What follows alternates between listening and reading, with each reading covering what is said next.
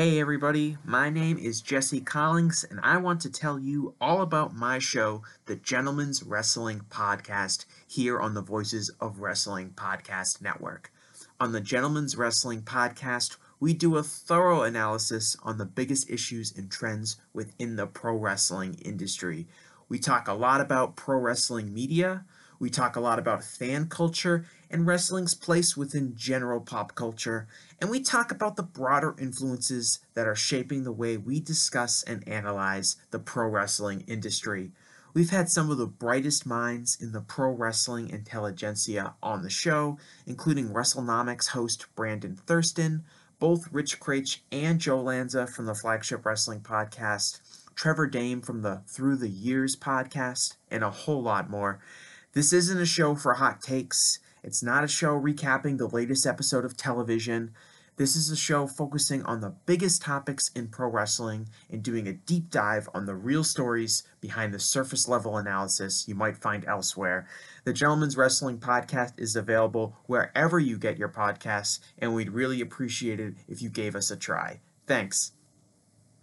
This podcast is a member of the Voices of Wrestling Podcasting Network. Visit voicesofwrestling.com to hear the rest of our great podcasts, as well as show reviews, columns, opinions, and updates across the world of wrestling.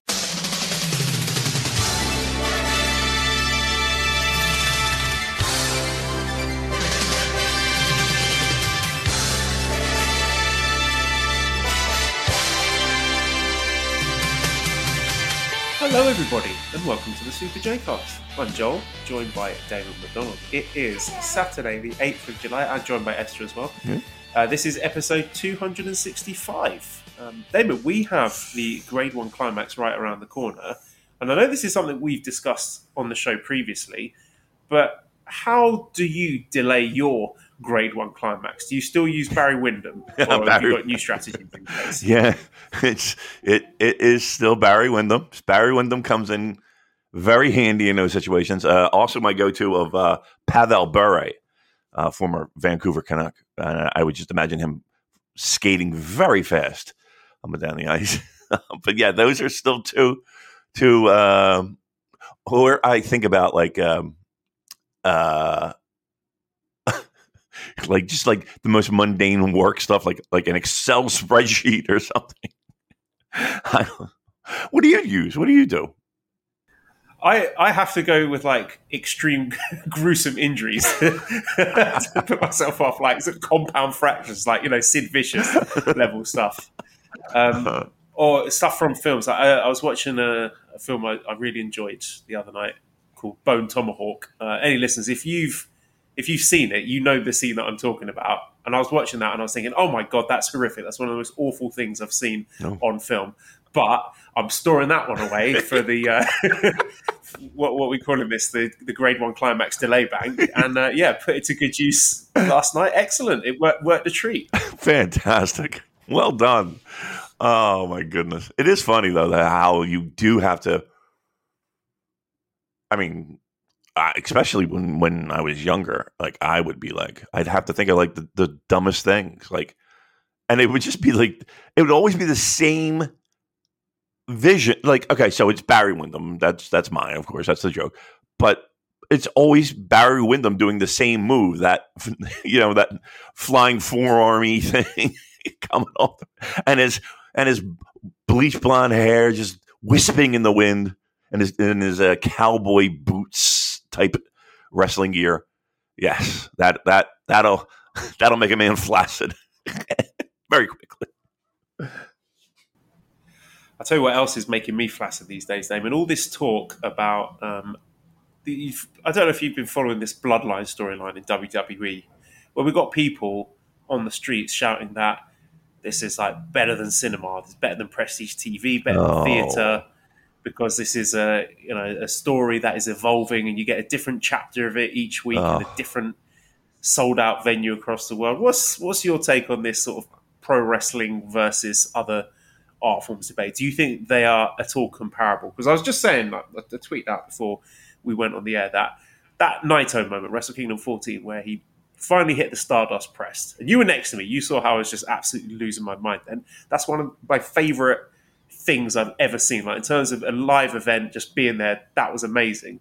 However, I also acknowledge that it's absolute nerd shit, and that I'm never going to be telling other people like, "Oh, this was better than The Godfather," or "This is better than The Sopranos," "This is better than Shakespeare," because that would be a completely insane and inaccurate thing to say. Yeah. Uh, and also, I think it's a, a great example of pro wrestling done right. You know, it's such a simple story that you know the wrestler who wants to win the wrestling championship doing the wrestling move, and, and I think it's just a great example of wrestling staying in its lane. Do you think that there's ever any overlap, or do you prefer those things to be separate? Uh, they are- they are separate. They're separate things.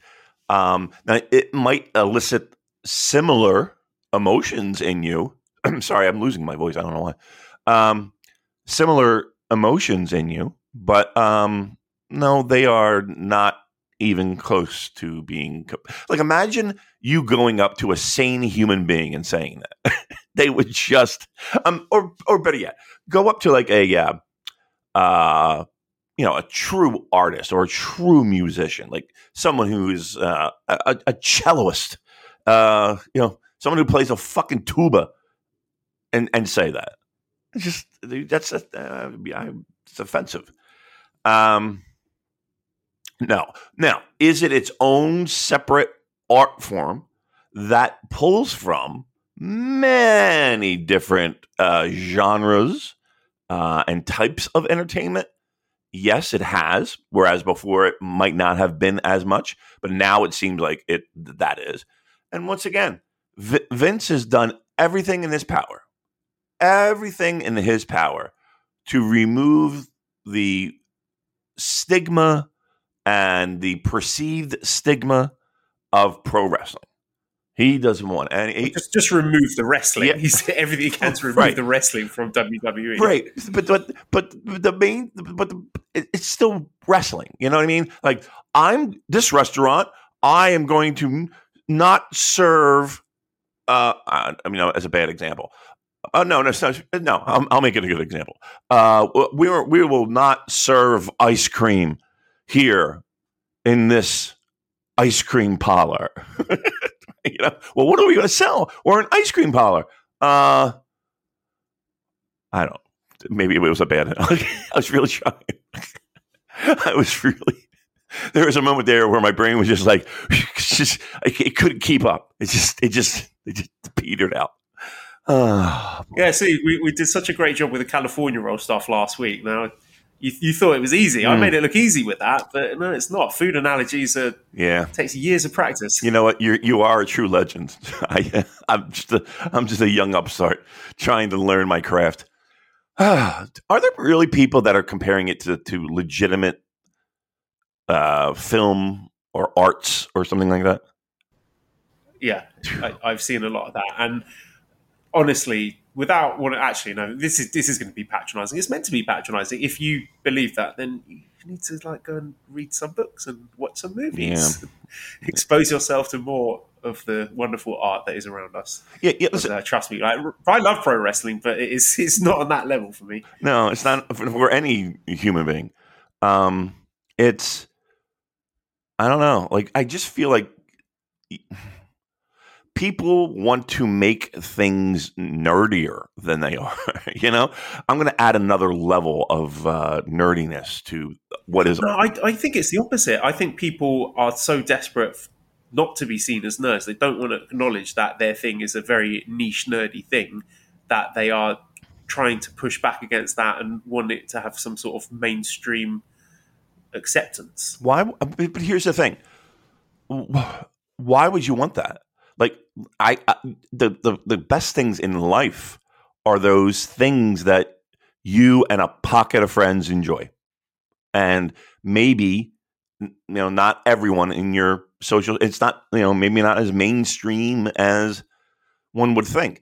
And again, I'm talking about shit like okay, uh, like if you look at my YouTube channels, you know, like the, my subscriptions, it, it is the fucking. I watch me and Cheryl watch a guy every night. This is our bedtime routine. It does not involve fellatio. um, let me let me make that Or known. Barry Windham. Yeah, back, no Barry Windham. Barry Windham hasn't been needed for quite a while.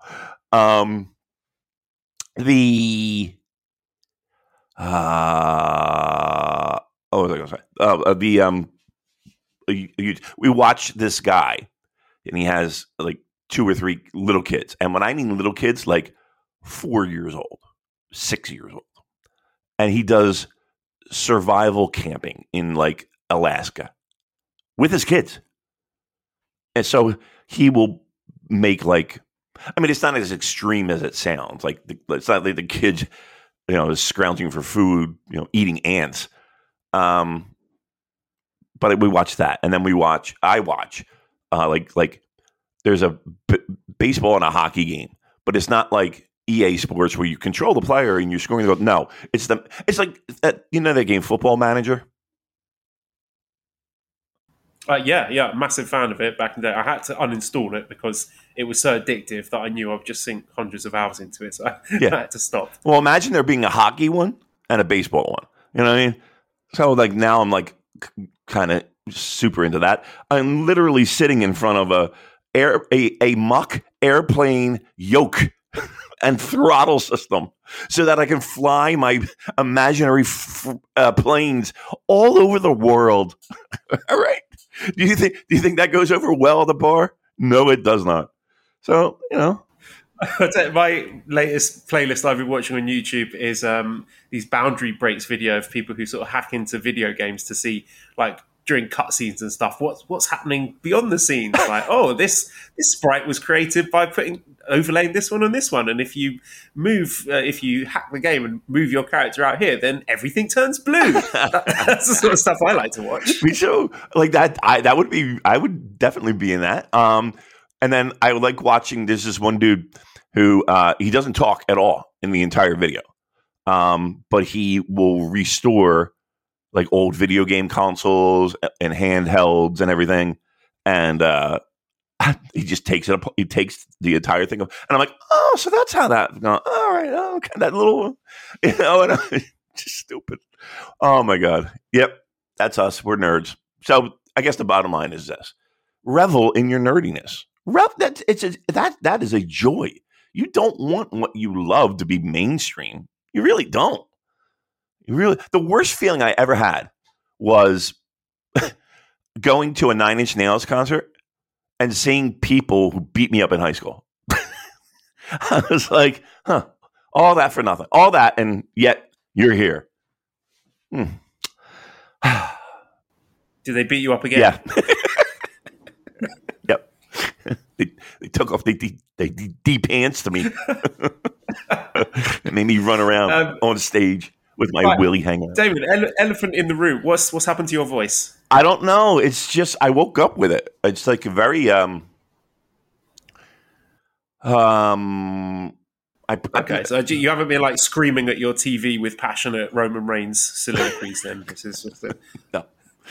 random illness. No, and I, I, yeah, I mean, honestly, it's, uh, it's probably because I snored like a fucking buzzsaw last night, and uh, my mouth, my throat is all dry and shit. Okay, I'm all right though. I'm sorry for the voice. No, that's okay. If you need to um, rehydrate yourself, just say the words, and uh, I can talk about some. What can I talk to you about? What I've been watching on YouTube Yeah. lately. Um, yes, I'm, I'm scrolling through my YouTube. No, I'm not going to go down this rabbit. Yeah, yeah, yeah. No, come on, do it, Listeners have do it. no, I, I just want. absolutely no interest in that. No, I want. I want two more. Just, just, just the themes. Come on. Um, okay, one video. Uh, Preston Jacobs confusing parts of the Song of Ice and Fire book series, the Game of Thrones book series. So bits of the book that he found confusing. Okay. Twenty minutes on that. Right. That was a good one. Um, and a Kaizo Mario speedrun. So Kaizo Mario games are like people who sort of hack into Mario games and sort of custom create their own impossible levels where you'd have to use sort of like save states to get through it. You you load up the level and immediately Mario would be like falling onto spikes Gotcha. and getting attacked by bullets. So people speed running these insane games. So um, yeah, there we go. But that's the sort of stuff that I will I will tell you more about if you need a drink at some point. Um, but anyway, we have a, a lot to talk about today. We've got the Independence Day shows, and I'd like to do a full comprehensive preview and breakdown of the G1 Climax because I can't wait, Damon. It's that time of the year. I'm really, really excited about it. Um, this year, on paper, it, it, looks great, so I'm thrilled to be breaking that down with you. But uh, yeah, let's do Independence Day first. So this was a, a double header at Korakuen Hall on the 4th and 5th of July. And just overall thoughts. I mean, I thought the, like, the crowd, the atmosphere, the whole vibe in the arena was great. I loved hearing all like the American chanting, like the "This is awesome" chants and, and all of that. That was a nice touch. Um, from what I understand, a lot of Freedoms fans in the house, like you could hear them just absolutely losing their minds for Jun Kasai. I think he was probably the tipping point that put night one into a sellout. I don't think night two actually sold out, so I think the Freedoms fans cannot be understated in their contributions yeah. uh, towards the both the, the ticket sales and the atmosphere of these shows. Uh, it was great to have Ian Riccaboni there. I thought he and Chris were outstanding together. Um, and again, a lot of uh, consternation about this being on pay per view again. I, st- I still don't agree that we are heading down the road of everything being locked behind pay per view. I still think we're going to get our core events uh, for well, I say for free, included in the 999 yen subscription package. But um, I mean, overall, how did you enjoy these Independence Day shows? They they did have a, a different feel, and which was which was definitely welcoming. Um, it, it, it, when you get shows like these and you bring in the outside elements of of again free like would those freedoms fans be at a regular old Road to Korakuen show? Probably not. Um, maybe, but, but but probably not because here's the thing: when they are there, they're very noisy, very active. Um, so yeah, I mean, they just added a, a I guess a, a a different element. To me, it didn't feel like a New Japan show, but yet it did, right? Like like it didn't it, to me I didn't get the vibe I was watching a New Japan strong show as as much as I felt like I was watching a like almost like an all in show. This is what I felt because all these guys that you know you don't see, and a lot of these guys their first time in the building or maybe second time. Um, it's that that that that makes it special. You know that the, the, there was there was a like I'm I'm having difficulty trying to describe the difference, but there was an absolutely different vibe, and it wasn't. I don't know, like if I, I, I don't know, I don't know. Maybe I'm trying to come up with the analogy, but like I'm thinking like I don't know, your favorite. No, I ain't gonna do it. Fuck that. I, I don't have it. But yeah, you've, you've learned your lesson I with did, analogies. yeah. Stay in your lane, mate. Come on. I got to bail out on that. Um, but no, I, I, I definitely felt a different vibe and a, and a welcoming vibe from these shows that were again different from New Japan as a whole. It had a diff- it just had a different feeling than a, a New Japan show. All right, well, I'm not going to go match by match. I'll sort of categorize stuff by theme. So let's talk about the death match stuff first. So the second night, we had the final death match. Uh, Jon Moxley beat El Desperado in 20 minutes, 33 seconds with a Death Rider. And then the main event of night one was uh, an exciting encounter Doomsday no DQ match with Jun Kasai and El Desperado defeating Homicide and Jon Moxley, 80 minutes, 34 seconds. Actually, there's no point me going through the moves, is there? Basically, this is the deathmatch stuff that, that, that you would expect here. Everyone just you know, pissing bloods, uh, ridiculously violent spots, a lot of creativity. I mean, the thing that's going to stay in my head really is the crowd reception when uh, Jun Kasai's music started playing. Mm. People just lost their minds there. Just like the joy on Despy's face as he was like dancing along to the music. He obviously adores the guy. Uh, so we've got a lot of questions on this one. Nathan says, uh, "Would you, Joel, let your little ones watch the main event of night one of Strong Independence Day?" Absolutely not. No, I would not. Uh, Troy says, "Would you like more death matches in New Japan in the future?" Gig says, "Screw that American block nonsense. Should we have a death match block in the G1?" Aramitha says, "What was the most dudes rock moment of Mox?" Moxley versus Despy. Personally, I would choose when Despy brought out the bamboo skewers and handed half of them to Mox. Uh, my favourite was actually the um, the exciting encounter Doomsday No DQ tag match, where they actually built uh, two hot tags in the latter parts of the match. You know, like Despy on the outside, oh, tag me and tag me in, as if like the, the prior 50 minutes had been complete chaos with no semblance of any sort of tag team wrestling whatsoever. So that that was very very funny. I enjoyed that a lot. I mean, the, the deathmatch stuff is what it is. I I enjoy it in small doses. It's not my favorite thing. I don't find it as dramatic and compelling as normal wrestling. Um, I don't. Nothing for me has come close to that amazing match. Who was it? Um, Takeda and Kodaka Yeah. in 2018. That was like the peak of deathmatch wrestling. But I think that was kind of a great match. That also happened to be a death match, uh, but also shows how you know death matches can be really great as well. But yeah, no, th- these were plenty of fun. Um, I enjoyed them a lot. I, I enjoy them in small doses. Wouldn't be something I would be clamoring for, but I just thought it was really cool to see. First of all, Despy main eventing both of these, Right. you know, see, see how far he's come, and you know what a great spot for him. You know, having a second singles match with Jon Moxley, that's it's almost sort of unthinkable, really. If someone had told you that in like 2018, that El Desperado and Right. Dean, as he would have then been Dean Ambrose, you know, having these deathmatch main events in Korakuen Hall, like you would probably be checked into an insane asylum. So I just thought it was really cool to see both these guys going together. And and Despy, I, you know, I don't want to get drawn into conversations about is he going to move up to heavyweight, blah blah blah, because I kind of feel he's sort of transcended that at the moment, just because he's so charismatic and he's carved out this weird but incredibly cool niche in the company where he can do stuff like this and you know having a guy a, you know a, a superstar i think mox is a superstar in wrestling uh, show that level of respect and have them sort of looking competitive looking like equals on that stage i just thought it was a, a lot of fun so uh, how did you enjoy the two death matches Um, I, I look, I I'm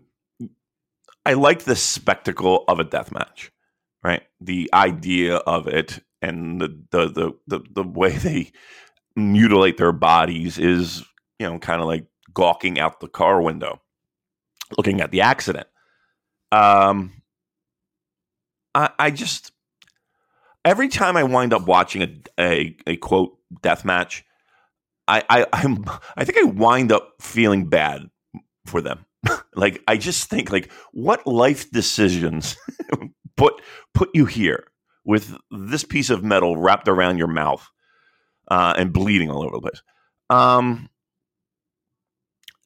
I I mean I like the idea of a two guys that even though they've they've done them before you, you just wouldn't expect to see. Like Despy being this guy who goes off on these shows and just goes off is is pretty awesome, right? Um I like the idea of guys that wouldn't normally do a death match doing death matches.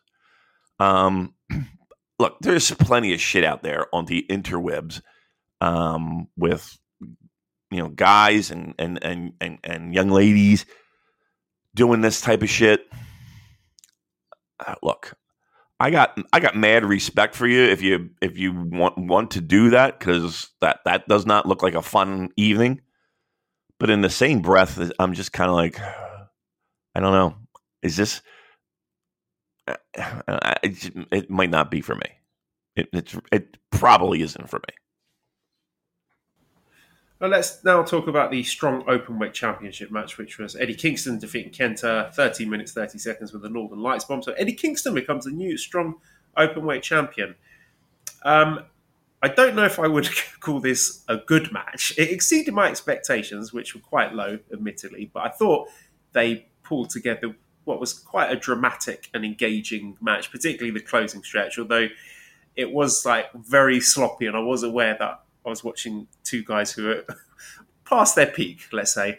Um, but I think it was all worth it for the post match stuff, like genuinely heartwarming scenes with him celebrating with Homicide and uh, Eddie's backstage promo afterwards, where you know the man's literally breaking down into tears with emotion at winning the strong openweight championship. And there's not many wrestlers on the planet who would have that as a genuine response. A lot of other wrestlers responded that way, it would seem hokey, but with Eddie Kingston, you believe it. And I wasn't his biggest fan. you know, if you'd asked me like a year ago when he started appearing for New Japan, I didn't really get it. But now I've watched enough of him and seen how he always gives 100% and he wears his heart on his sleeve and all those promos, those emotions, they seem really, really genuine. Just the amount of effort he puts in. He, I don't know, he just he feels like more New Japan adjacent than he did at the start of the year. So now things like him retiring Jay White on that strong show and him winning this title and him entering the G1, it seems more palatable and dare I say it, uh, welcome because I've I've grown a lot of affection for the guy just by the sheer amount of heart that he shows. Yeah, I mean, I think the the main thing that people gravitate to him is the fact that he is real. You know, like he or you know if he, if he ain't real, he's doing a good job playing a guy who is real. because um, I, I I don't think you can f- kind of fake that. Like to me, he's more like he's the modern day Dusty Rhodes at, at this point, in the sense that you know the in ring, okay, it's it's there and it's fine, and okay, you know where nobody's complaining about it, but nobody's going to go uh, waving banners for him. Um, it's it's everything else. It's the fact that like he emotes like a like a like a normal guy who appreciates where he's at. Um, I had some I I, I had somebody kind of hand wave this interview, the the post match, and you know, I think he was just trying to be funny with it or whatever. I don't know, but like, he's just like, oh, what a mark, you know, blah blah blah. I, I don't know. Like I like that. I like that things mean something to people. You know, I like I and and that connection that he has with people who enjoy watching him.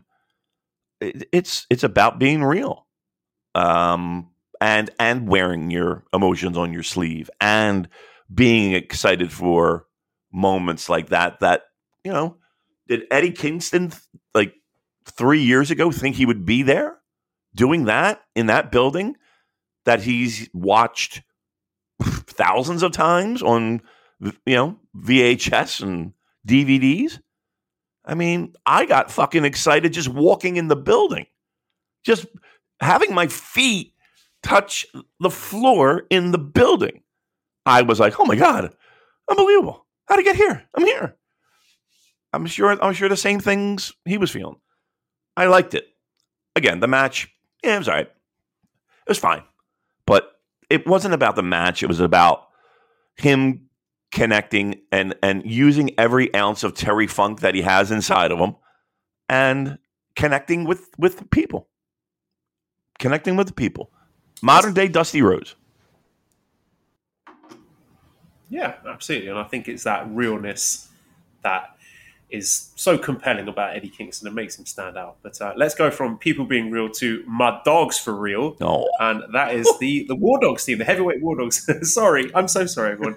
Uh, Gabe Kidd and Alex Coughlin, who had uh, two matches against Bishamon, Yoshihashi, and Hiroki Goto. So on the first night, they uh, defeated them to win the strong openweight tag team championships uh, in 12 minutes. And then on the second night, they lost to them. Uh, Bishamon retained their IWGP Tag Team Championship. So uh, I really enjoyed these pairs of matches, uh, and I've said it before. There's just that sort of dangerous um, Gaikokujin energy that is in the arena when Gabe and Coughlin come out. Mainly Gabe. I mean, he just carries that intensity and that sort of unpredictable violent streak that I find really compelling to watch. Um, my favourite moment of the two matches was that slap exchange that Gabe and Goto had. So that was tremendous. Yeah. And, and I think Coughlin is is growing into the role as well. He's looking a lot more natural. He's the, the look is great. Just the little additions he's made, like the dog tags and the, the little armband things that he's wearing that makes his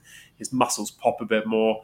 Um, he's now cracking jokes in the ring when he, he was with, in the ring with Yoshihashi and he did the knock knock joke and smacked him over the head and said, "Just supposed to say who's there, you fucking idiot." That was really good. And the, the, promo that the pair of them cut over after night one, particularly Gabe, man, like I just everything he is touching, he is owning right now. And again, like we were saying with the Kingston thing, that promo was so good because it was real, right. like born from real life frustration about all that time he spent at the dojo and all the time he's been left at home, not being brought to Wrestle Kingdom, not invited to the New Japan Cup, not a Sakura Genesis. That's real.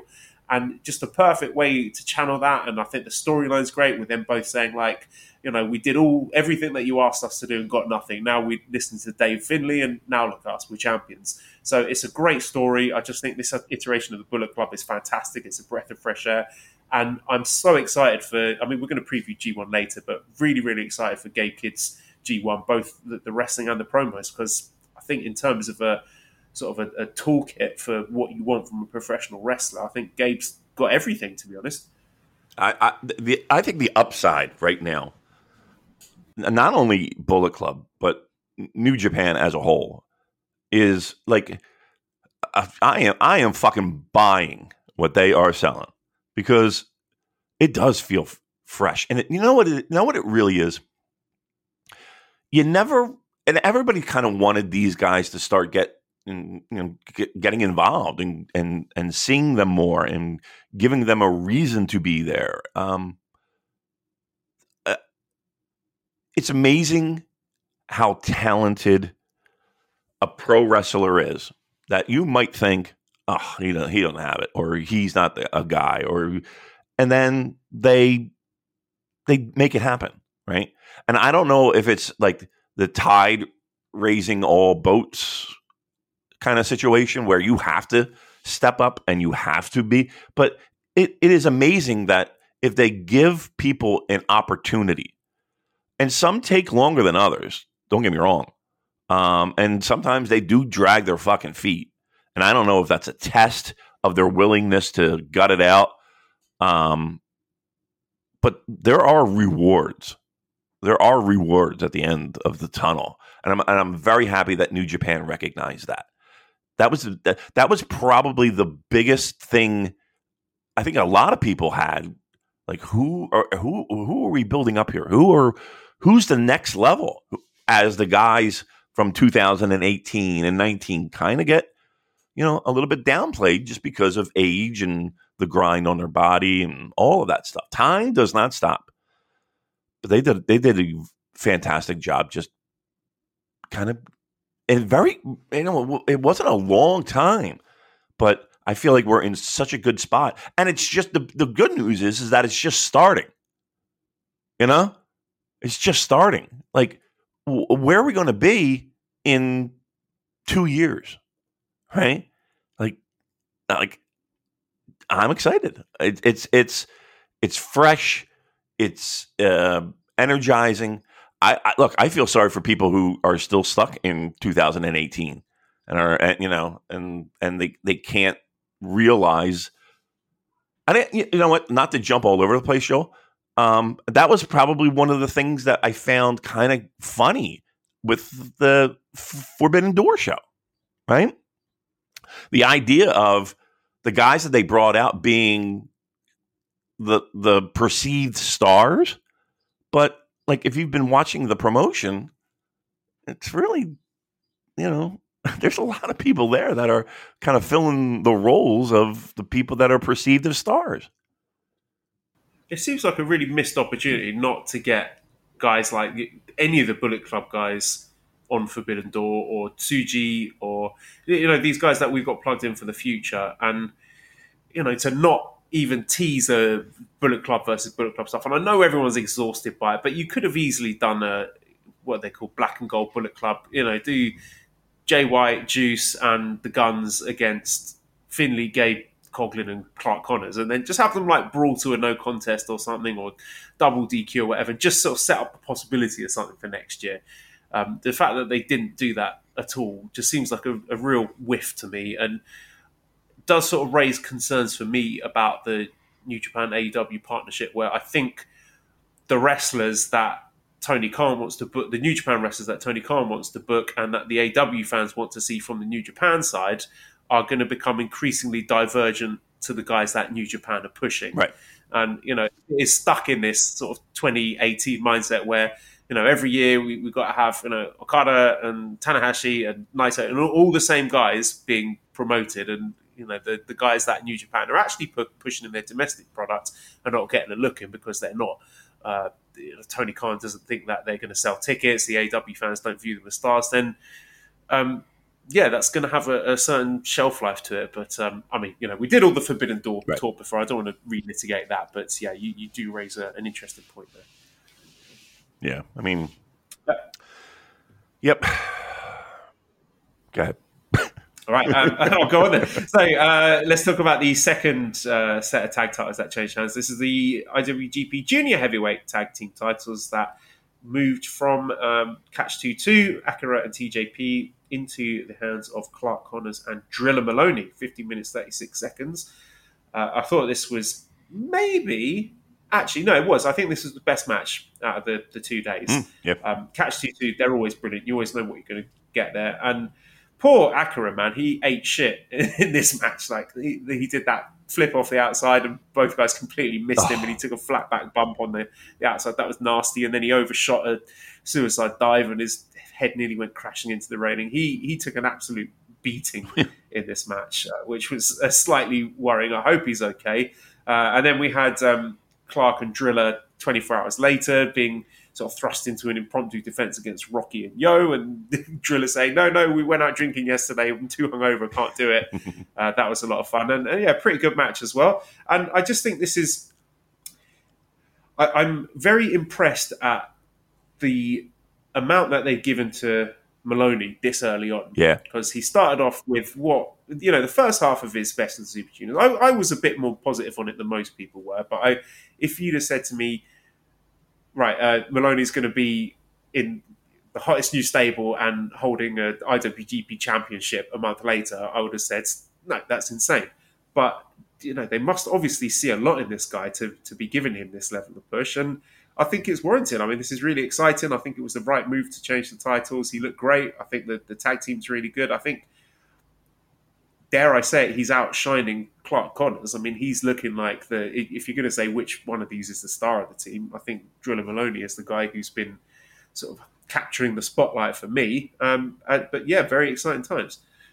No doubt. I mean, look who's in the mix eh, for the junior titles. I mean, just this past year, it's been arguably the the best um, division uh, that New Japan has. Like those those teams fighting over those titles, they have been.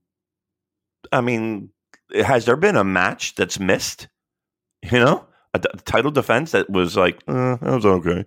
Like, it, I I think that division for those titles is vastly underrated so far this year and not getting nearly as much love as I think they deserve.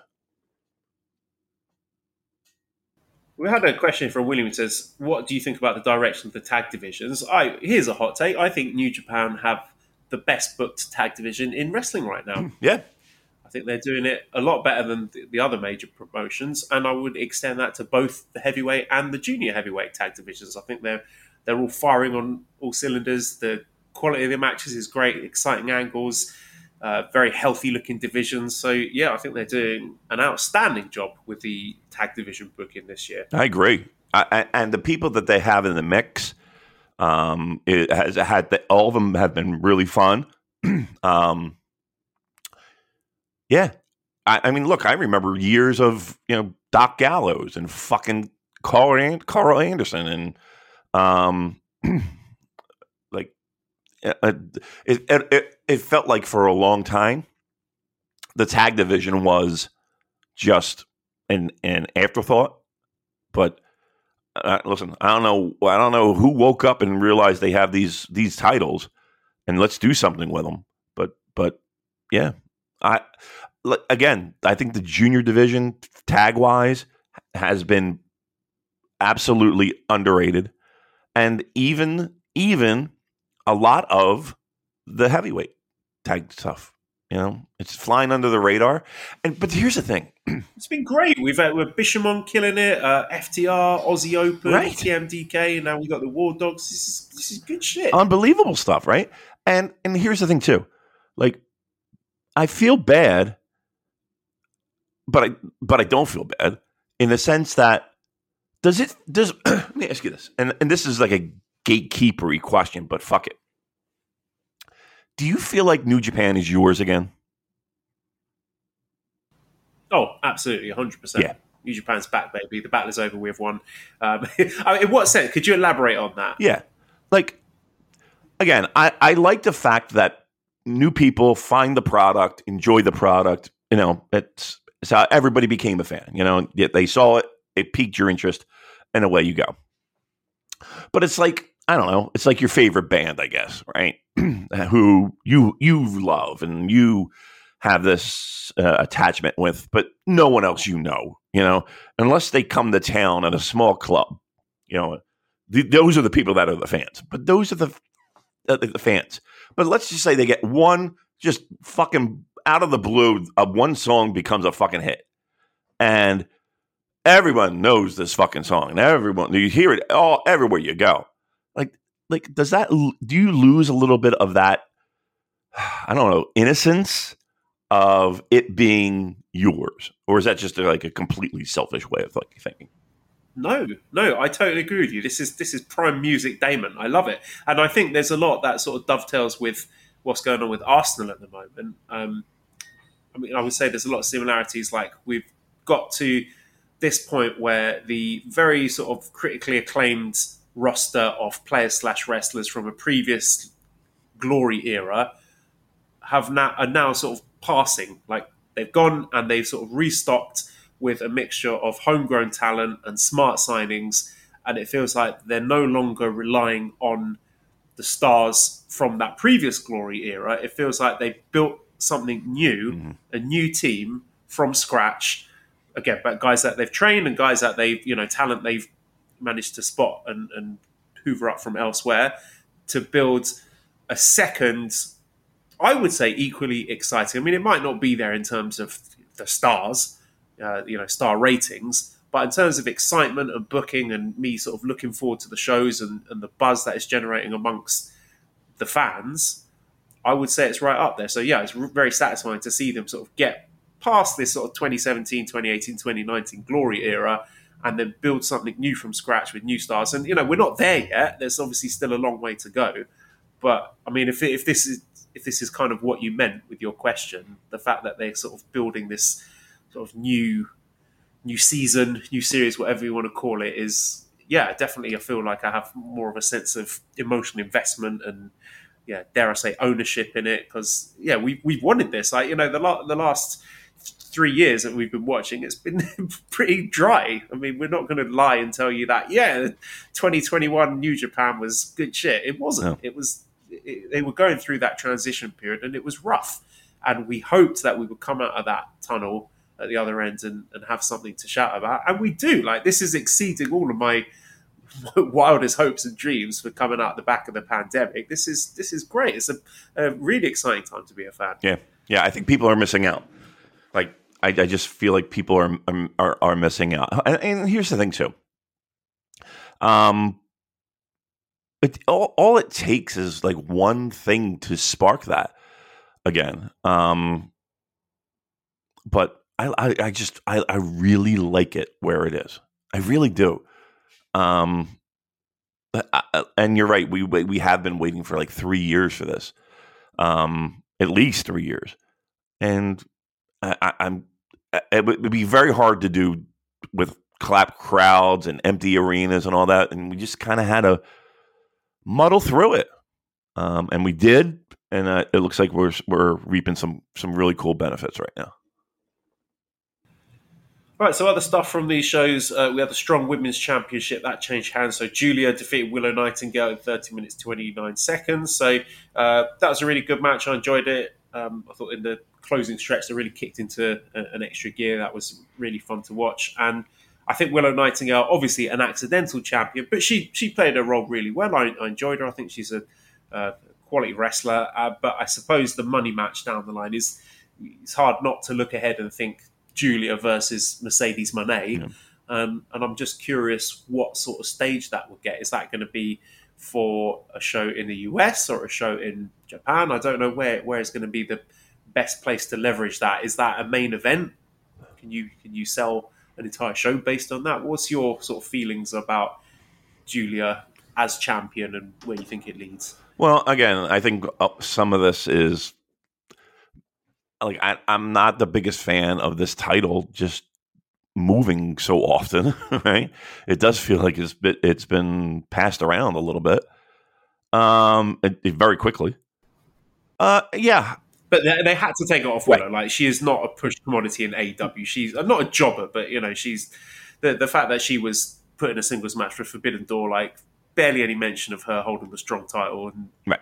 yeah, it, it was definitely the right move to take it off her. Yeah, no, no doubt, no doubt. But um, the I'm like I, I know I said last week uh, uh, this could steal the show. Well, it, it didn't, but um,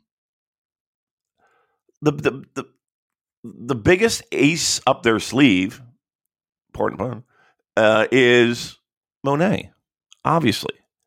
Um, and I think that the more involved she is, the the better the chance that division will produce revenue.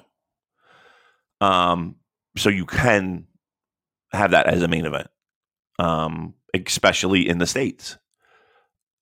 You're not going to run. I'm I'm I'm I'm I'm going to. I don't think you're running a major arena with that on top. I don't. I, I'm I'm curious to see how that would do financially, like in in like a United Center or uh, you know Wells Fargo Center or Madison Square Garden or whatever, like that type of arena. Like, do you think that New Japan can could run a show with them on top and have that building be sold? Um, I, I leaning towards this maybe being more of a money thing for Japan because Julia, from what I understand, is a big star in Stardom, but I don't think she has that cachet with the, the US audience right. at this point. Right. All right. So yeah, maybe um, maybe it's maybe it's Wrestle Kingdom. Right. Could be. I mean that. Oh no, so not a quick question. Oh yeah, sorry. Okay. Go ahead. I was just going to say the the idea of uh, you know them being like third or fourth from the top. I got no problem with that. No problem with that at all. Yeah, yeah, agree. I was going to ask you about M- Momo Kohgo, Momo Kohgo, who um, was in that tournament that we watched from the uh, Strong Show month or so ago. Uh, she was in the tag match on night one. Uh, how old do you think she is? 12? I don't know. Um, how old is she? She's 38. Wow. Which is a, a late starter by the Joshi yeah. industry. But she's great. She's one of my new favourites. Really enjoyed seeing her back and seeing her teaming with Willow Nightingale. So, very cool. I like that. Um, all right, other stuff from these shows then. We had uh, Lance Archer and Alex Zayne teaming up. They said they're a, a, team now. They're calling themselves, what was it, Monster Sauce? They said they're coming all over the world, uh, whatever that means. so, yeah, that could be something to we, we see maybe either on Strong, you know, maybe these guys are challenging the War Dogs for those strong tag team titles, or it could be even long term thinking about World Tag League. Archer and Zayne would be a really fun team, and it's just always great to see Lance Archer in Japan. And I've kind of hand waved him in recent months and thought, you know, maybe he's not he's cooked, he's washed, but I don't think he is. I think there's still a lot of value in him, particularly in Japan, and particularly as a tag wrestler. If he goes back to the tag stuff, I think him and Alex Zayne could be a very weird but uh, very fun team. Um, other stuff I've enjoyed. Uh, it was good seeing Team Filthy in their ridiculous um, US um, American Independence Day outfits. Uh, it was a big shame about JR Kratos with that massive hematoma. I don't know how he got that, but him uh, pissing blood everywhere the first night and not being able to wrestle oh. the second night. But um, Team Filthy, I would love to see more of them. West Coast Wrecking Crew, Filthy Tom, let, us get them on more shows, please. Again, disappointing that Tom didn't make it to the G1. I don't know if that was his choice or what, but uh, I would like to see uh, West Coast Wrecking Crew in World Tag League this year because I think they're really good. Um, great to see Bad Dude Tito.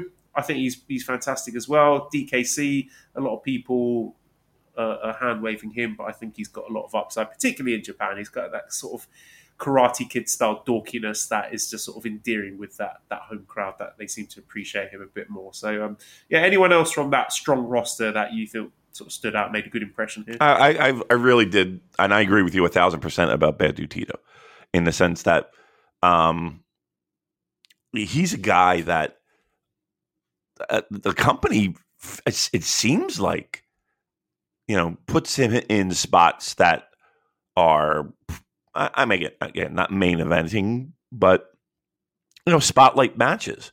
Like, wasn't he uh, the guy against Suzuki in the first match with fans? Yep. Yeah. That's right. And it's just like those weird little nuggets. Uh, singles match with Okada as well. At, was it Royal Quest two? Yeah, I think uh was it Morocco? But, but it's those kind of things that like th- those little nuggets that he gets that other guys might not get.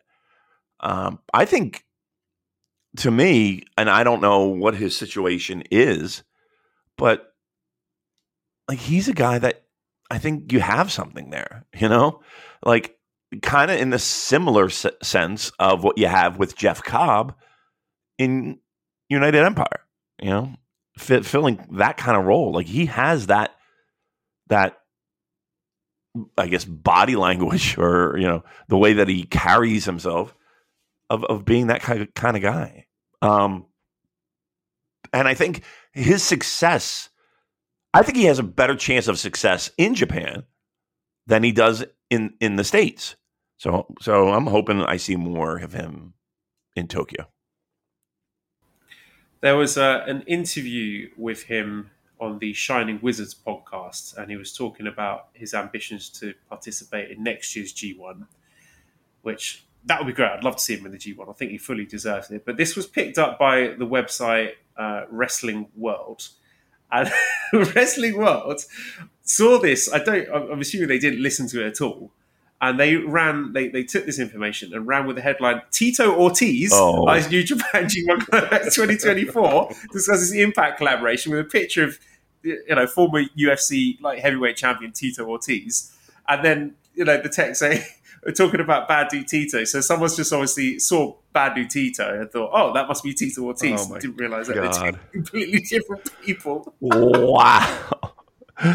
Whew, that's awesome. That is awesome journalism, right? I mean, look, somebody somebody who has a, an interest in pro wrestling, maybe not that deep, uh, and he just wanted to have a website. He wanted his voice to be out there.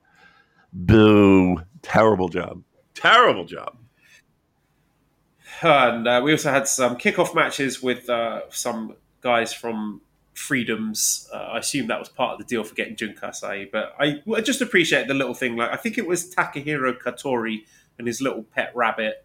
The fact that they had that as a sort of built-in narrative for these two kickoff matches. So they had like a little storyline where everyone kept taking and, and doing nasty things to his rabbit, and then he got it back at the end. So uh, just yeah, little touches like that. They put in a bit of effort to make a, a little two-night narrative thread there to get you invested in that. So well done, all of those people. Um, so a few questions here just to wrap it up. Multiverse Aces, who were the highlights for you on Independence Day shows? For the Kasai entrance, I had to take my headphones off because the pop was so loud. Uh, also, will Damon be in attendance for the ROH pay per view in Trenton? I'm excited to be able to see a Shibata match in person. Uh, Mark says, after these two awesome shows and the Junior Festival, can we add Lek and the Money Mark CEO as Promoter of the Year in the Observer Awards? So, um, yeah, Damon, highlights for you, and are you going to be at the ROH, ROH show? Um. Well, again, the highlights for me, obviously, main events were. They, I mean, they were good, but they were, you know, they were death matches, and, and it was it was a car crash, and it's an interesting thing for me to watch. So uh, from from that level, I would say there. Um, I I loved the idea of, you know, two two different titles, but the same teams on consecutive nights. Like I I, I did love that concept. Um, I, I wish we would see more of that. Um, yeah, I would say that. Am I going to Ring of Where is when is Ring of Honor? May I ask? I don't even know. I'm like 45 minutes away from Trent.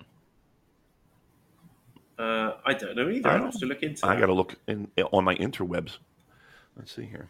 Mm, but I was going to make a nasty joke and say we could ask the guys from the ROH podcast on the Voices Wrestling Network, which lasted about four episodes back in 2019 before they packed it in and called it a day. I can't, Wow. can't think why. wow, oh poor. That's that's that. The hardest part about doing this is continuing to do it. Uh, Got to stick that shit out. Main event before. Okay, let me see here. Oh, I can't see anything. Uh, Friday, July twenty first. Um, I might be booked. Let me see. I don't know. Maybe I'll, I'll give you a solid maybe. How to- Damon checks his diary on the Super J. I know, I know. All right, let's move on here. Let's get to the uh, the meat and potatoes of the Mm. podcast, which is previewing the Grade One Climax 33. Let's do this. All right, Damon. I don't want to approach this uh, preview with the intention of aiming to have completely accurate predictions about you know who's going through each block, who's making the quarterfinals and semis and finals, who's winning because it's really unpredictable this year, Yep. and I want to celebrate that. Unlike previous years where you could look at the last night fixtures and correctly predict the exact scenarios, I can't do that this year, and I don't want to do it this year. So I'm again approaching it with this mentality that there's any number of people, any number of scenarios that it could be, and I think that's a real strength. That's a real positive going into this. No doubt, no doubt. Um, I, I- it feels like you could just write their names on a piece of paper, throw it in the air, and and whatever results come out of that will be the results. Like you, you wouldn't have to be like, oh, that would never happen. Like it's like there's a possibility that could happen. Even the most far fetched, um, wacky things. It's uh, I, you're right. The best part of pro wrestling is not knowing, you know, and and and having those surprises. Even though you know, look. Here's the thing, though. We rarely like. Look, there's so much stuff that we don't talk about wrestling wise, just because of that element of all right. uh, It, because we we know that's some of the best things in pro wrestling. Um, I mean, we might drop hints every once in a while, but you know, where you got to read between the lines. But I don't know. I love that. I love that idea of being being surprised and being on your on your toes. Like being on your toes watching this is is a good feeling. So yes, I'm with you. Um, it's it's it, it feels like a true scenario where anything can happen. Like and and I think it will. You know, I think you, you this is this is set up to be one of those G1s, at least from a booking perspective, of really being able to produce a, a good amount of buzz. A good amount of buzz. Will we get those epic G1, you know, night seven that just blows the fucking doors off the the the uh, building? I think so. I, I'm I'm pretty confident we will we will have that element sprinkled in, but I don't think it's going to be like every single fucking night is is this you know epic main event. I mean, they could be, but but I don't know if I'm getting that. I think what I'm getting is on my toes. Lots of wacky stuff's going to happen, and it's it, and that's going to maybe make up for the fact that we might not have those 2018 G1s that everyone loves. I think we'll again. Do, do I think we'll have great matches in there? Of course, it's G1, but I think for me, I'm more excited about the surprise element. Uh, Darrell says, I know 32 guys is a big number, but this means two fewer block matches for each wrestler and a lot fewer in terms of prelims and multi man matches. Um, I know we've already talked about the 32 man field, Damon. I was just wondering if your thoughts of it have changed at all as we get closer to the tournament. Uh, And again, I, I'm sticking to what I said before. I think the landscape in New Japan has changed. They've got so many people now in terms of outside talent and young talent coming through. I think just the 20 man field doesn't suit the purpose anymore. Not this year, anyway. Like, uh, and I think it was Shota actually who said in an interview, like, how are you going to elevate new talent if it's always capped at the twenty top guys? So I think it fits this year to have that expanded bracket. And um, you know, we said fewer matches for certain people. If you're going deep in the tournament, if you're making it to the final, then you're going to be wrestling the same number of matches. So I just think having the expanded block of 32, I like it this year. I think it's a it's a positive. Yeah, and and I don't think we're at a point where we're just shoehorning people in.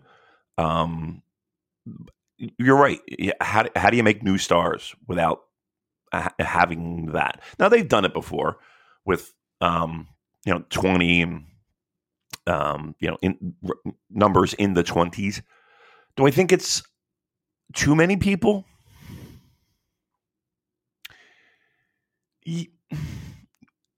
Yeah, I tell you what, Dan, I think there's been a, a trade off here. They have expanded it maybe bigger than they would have liked, uh, and I think that is for the sake of having the pacing of the tournament. So you can have those four blocks of eight wrestlers and have the double block nights where you're getting eight block matches every night. It's A and B one night and then C and D the next night, rather than having the absolute mess that it was last year, where it was completely inconsistent. You had some guys right. having three block matches and some have had no block matches, and it was just an absolute mess to track. So I think it's a necessary evil in order to have that coherence and that that pacing and that feel that you are watching an actual sports tournament.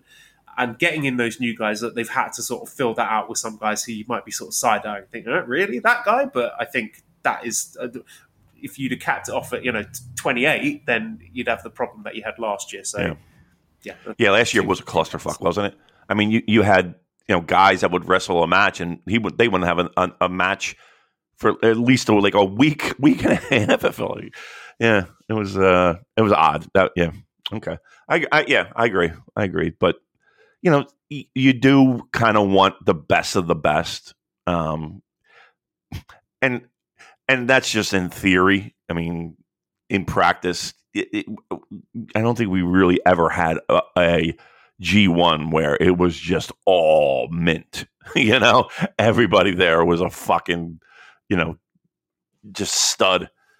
Uh, people got to lose. You know, people got to lose, and I think that that is a consideration that people need to have because people have to lose. And I, I hate to break the bad news to you guys don't like losing too often. they really don't. All right. It's like the FIFA World Cup. That's got 32 teams in it. And yeah, you might have some countries in there that are, are going to get battered. But by the time you get to the latter stages of the knockouts, no one is thinking about those teams that were there to sort of fill out the numbers. So I don't, I don't think it's an issue personally. Uh, other thing here, Kevin says the G1 matches now have 20 minute time limits instead of 30. Do you anticipate more draws or buzzer beater finishes. Um, I don't think this is going to hugely impact things because most G1 matches are less than 20 minutes, even when they didn't have that 20 minute time limit. But uh, I do think we will see at least one time limit draw, possibly early on in the tournament, just to establish that as a, a thing, as a threat. So to sort of set out, yes, this is what could happen. And then, yeah, I, I dare say we'll probably have quite a few buzzer beater finishes. I mean, just look at the way that the TV title with that 15 minute time limit has been booked. I think they can't help themselves sometimes. Right. And, you know, maybe that might be sort of an adjustment for the wrestlers themselves that are used to having, you know, I'm just looking at matches like Naito versus Zack. They're used to going like 27, 28 minutes. So maybe a little bit of an adjustment for them to, to do 20 instead. But um, I don't see it being a, a huge change for things. No, no. Um, uh, but I think what you will I, I, think it's helpful in a lot of ways. I mean, it, it, it helps cut down on match fatigue from the the, the fans' point of view, right? Um, it helps. You know, ten minutes is like a lot can happen in ten minutes. um, so shaving that off, um, I would think by having less time in in ring um, maybe that helps, you know, keep guys healthy or at least healthier. Um, matches are going to be, you know, they're going to just because they shaved off ten minutes doesn't mean they're going to shave off any of the shit they want to do. you know, they're gonna they're gonna sandwich that in. I, I they they got to get their shitting. Come on. Uh, I don't. I, I kind of like it actually. I do kind of like it. I and yeah, I do think we'll see both. We'll see the the buzzer beater, and we'll also see the oh so close but time ran out kind of thing. Uh, Louis says, with the big one having so many participants and extra blocks, what would you recommend people watch, consume all the shows and matches, or stick with their favorite Oh my wrestlers? So, of course, the, the sickos like us, we're going to watch everything. But what would your advice be to the casual viewer who does not have the time or the inclination to watch everything? Um, we always say it every year, right? G1 is a grind. No matter how much you love pro wrestling, no matter how much, because you you miss a day, uh, you got a show well right around the corner. So there's not a lot of time to catch up, um, especially when you're in the middle of of, of the tourney. Um, you know what? I would say do what you want, right? I don't think there's anything wrong with skipping a day. If there's a matchup where you're like, okay, I you know, uh, I'm, I'm I'm okay missing this. Great, take it. W- Worry, w- pace it at your own pace. Um, hey, if you want to watch every fucking second of it, you can, and and it's it's something that a lot of people do, and I'm I'm on them. I'm there for it. but I would say do your own pace because if it becomes a grind for you, uh, you're going to enjoy it less, right? Um, and if you missed something that was a great match and it's getting a lot of buzz and you just weren't there for it, go watch. you know, you'll carve out some time to watch that match, right? So, yeah, uh, I mean, I don't think there's a like w- w- you're not going to get your New Japan Pro Wrestling f- fan club card taken away if it's come to find out you didn't watch every single fucking G1 show. Yeah, I mean, you wait, you see what people are buzzing about the next day, and you, you can go back and catch stuff you, you didn't see. I mean, personally, I quite like having the all block matches cards, and the way they're structured. Quite a lot of them, you have a sexy match as the opener. Yeah. So it's not like it's escalating in terms of, um, you know, money matches or whatever. So I think that the way that they've laid out the cards are quite interesting, and, and I think are going to make for good viewing either way. But um, just before we get into the blocks and, and talking about the wrestlers, I was just having a conversation with friend of the show, Jay Michael, who does like incredible work, deep dives into the data and the booking patterns, and the the big takeaway is that we're sort of going in blind here because in the and I'm paraphrasing what Jay Michael said here. I'm sure he's going to have a, a more comprehensive piece that is better expressed than I can. But um, having looked at the final night scenarios in the, the years where you have only one wrestler advancing from each block, they almost always do winner take all block final match where you can look at that and you can say, okay, that's definitely going to be the winner take all match. Like 90% of the time under the, the Gedo booking reign, anyone who's got tiebreakers outside of the main event loses those matches and clears the way. So you just have a straight like winner take all block deciding match. But now that we've got two wrestlers advancing in each block, you tend to find that the block final match is for second place. Um, and you know, we don't I don't have data here for this from Jay Michael, but he says that happens most years. So someone wins the block from lower down in the card, and then the block final is winner take all just to advance rather than winning the block. But that was like 15 to 20 years ago. That, that was before Gedo was booking, and the G1 booking pre Gedo was. Um, well, Jay Michael says it was atrocious Yeah. and completely arbitrary, missed opportunities everywhere.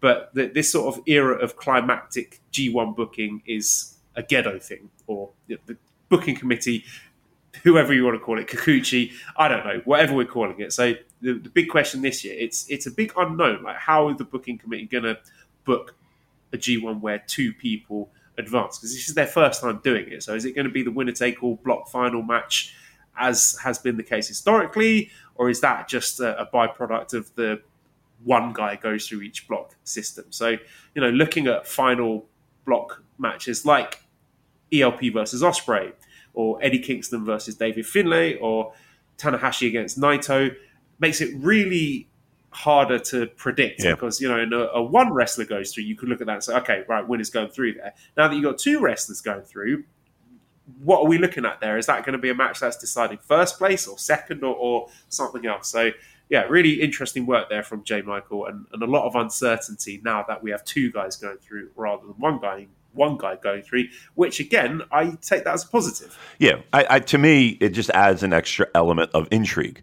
Um, and, a, and an extra level of geekiness for people, right? I, am sure Chris Samsa has a boner right now. you know, like the, you know, it's it's it, it, it's that time of year, um, and so you can make this as you know nerdy as you want. Not to just go back on a theme or from earlier, you can make it as nerdy as you want.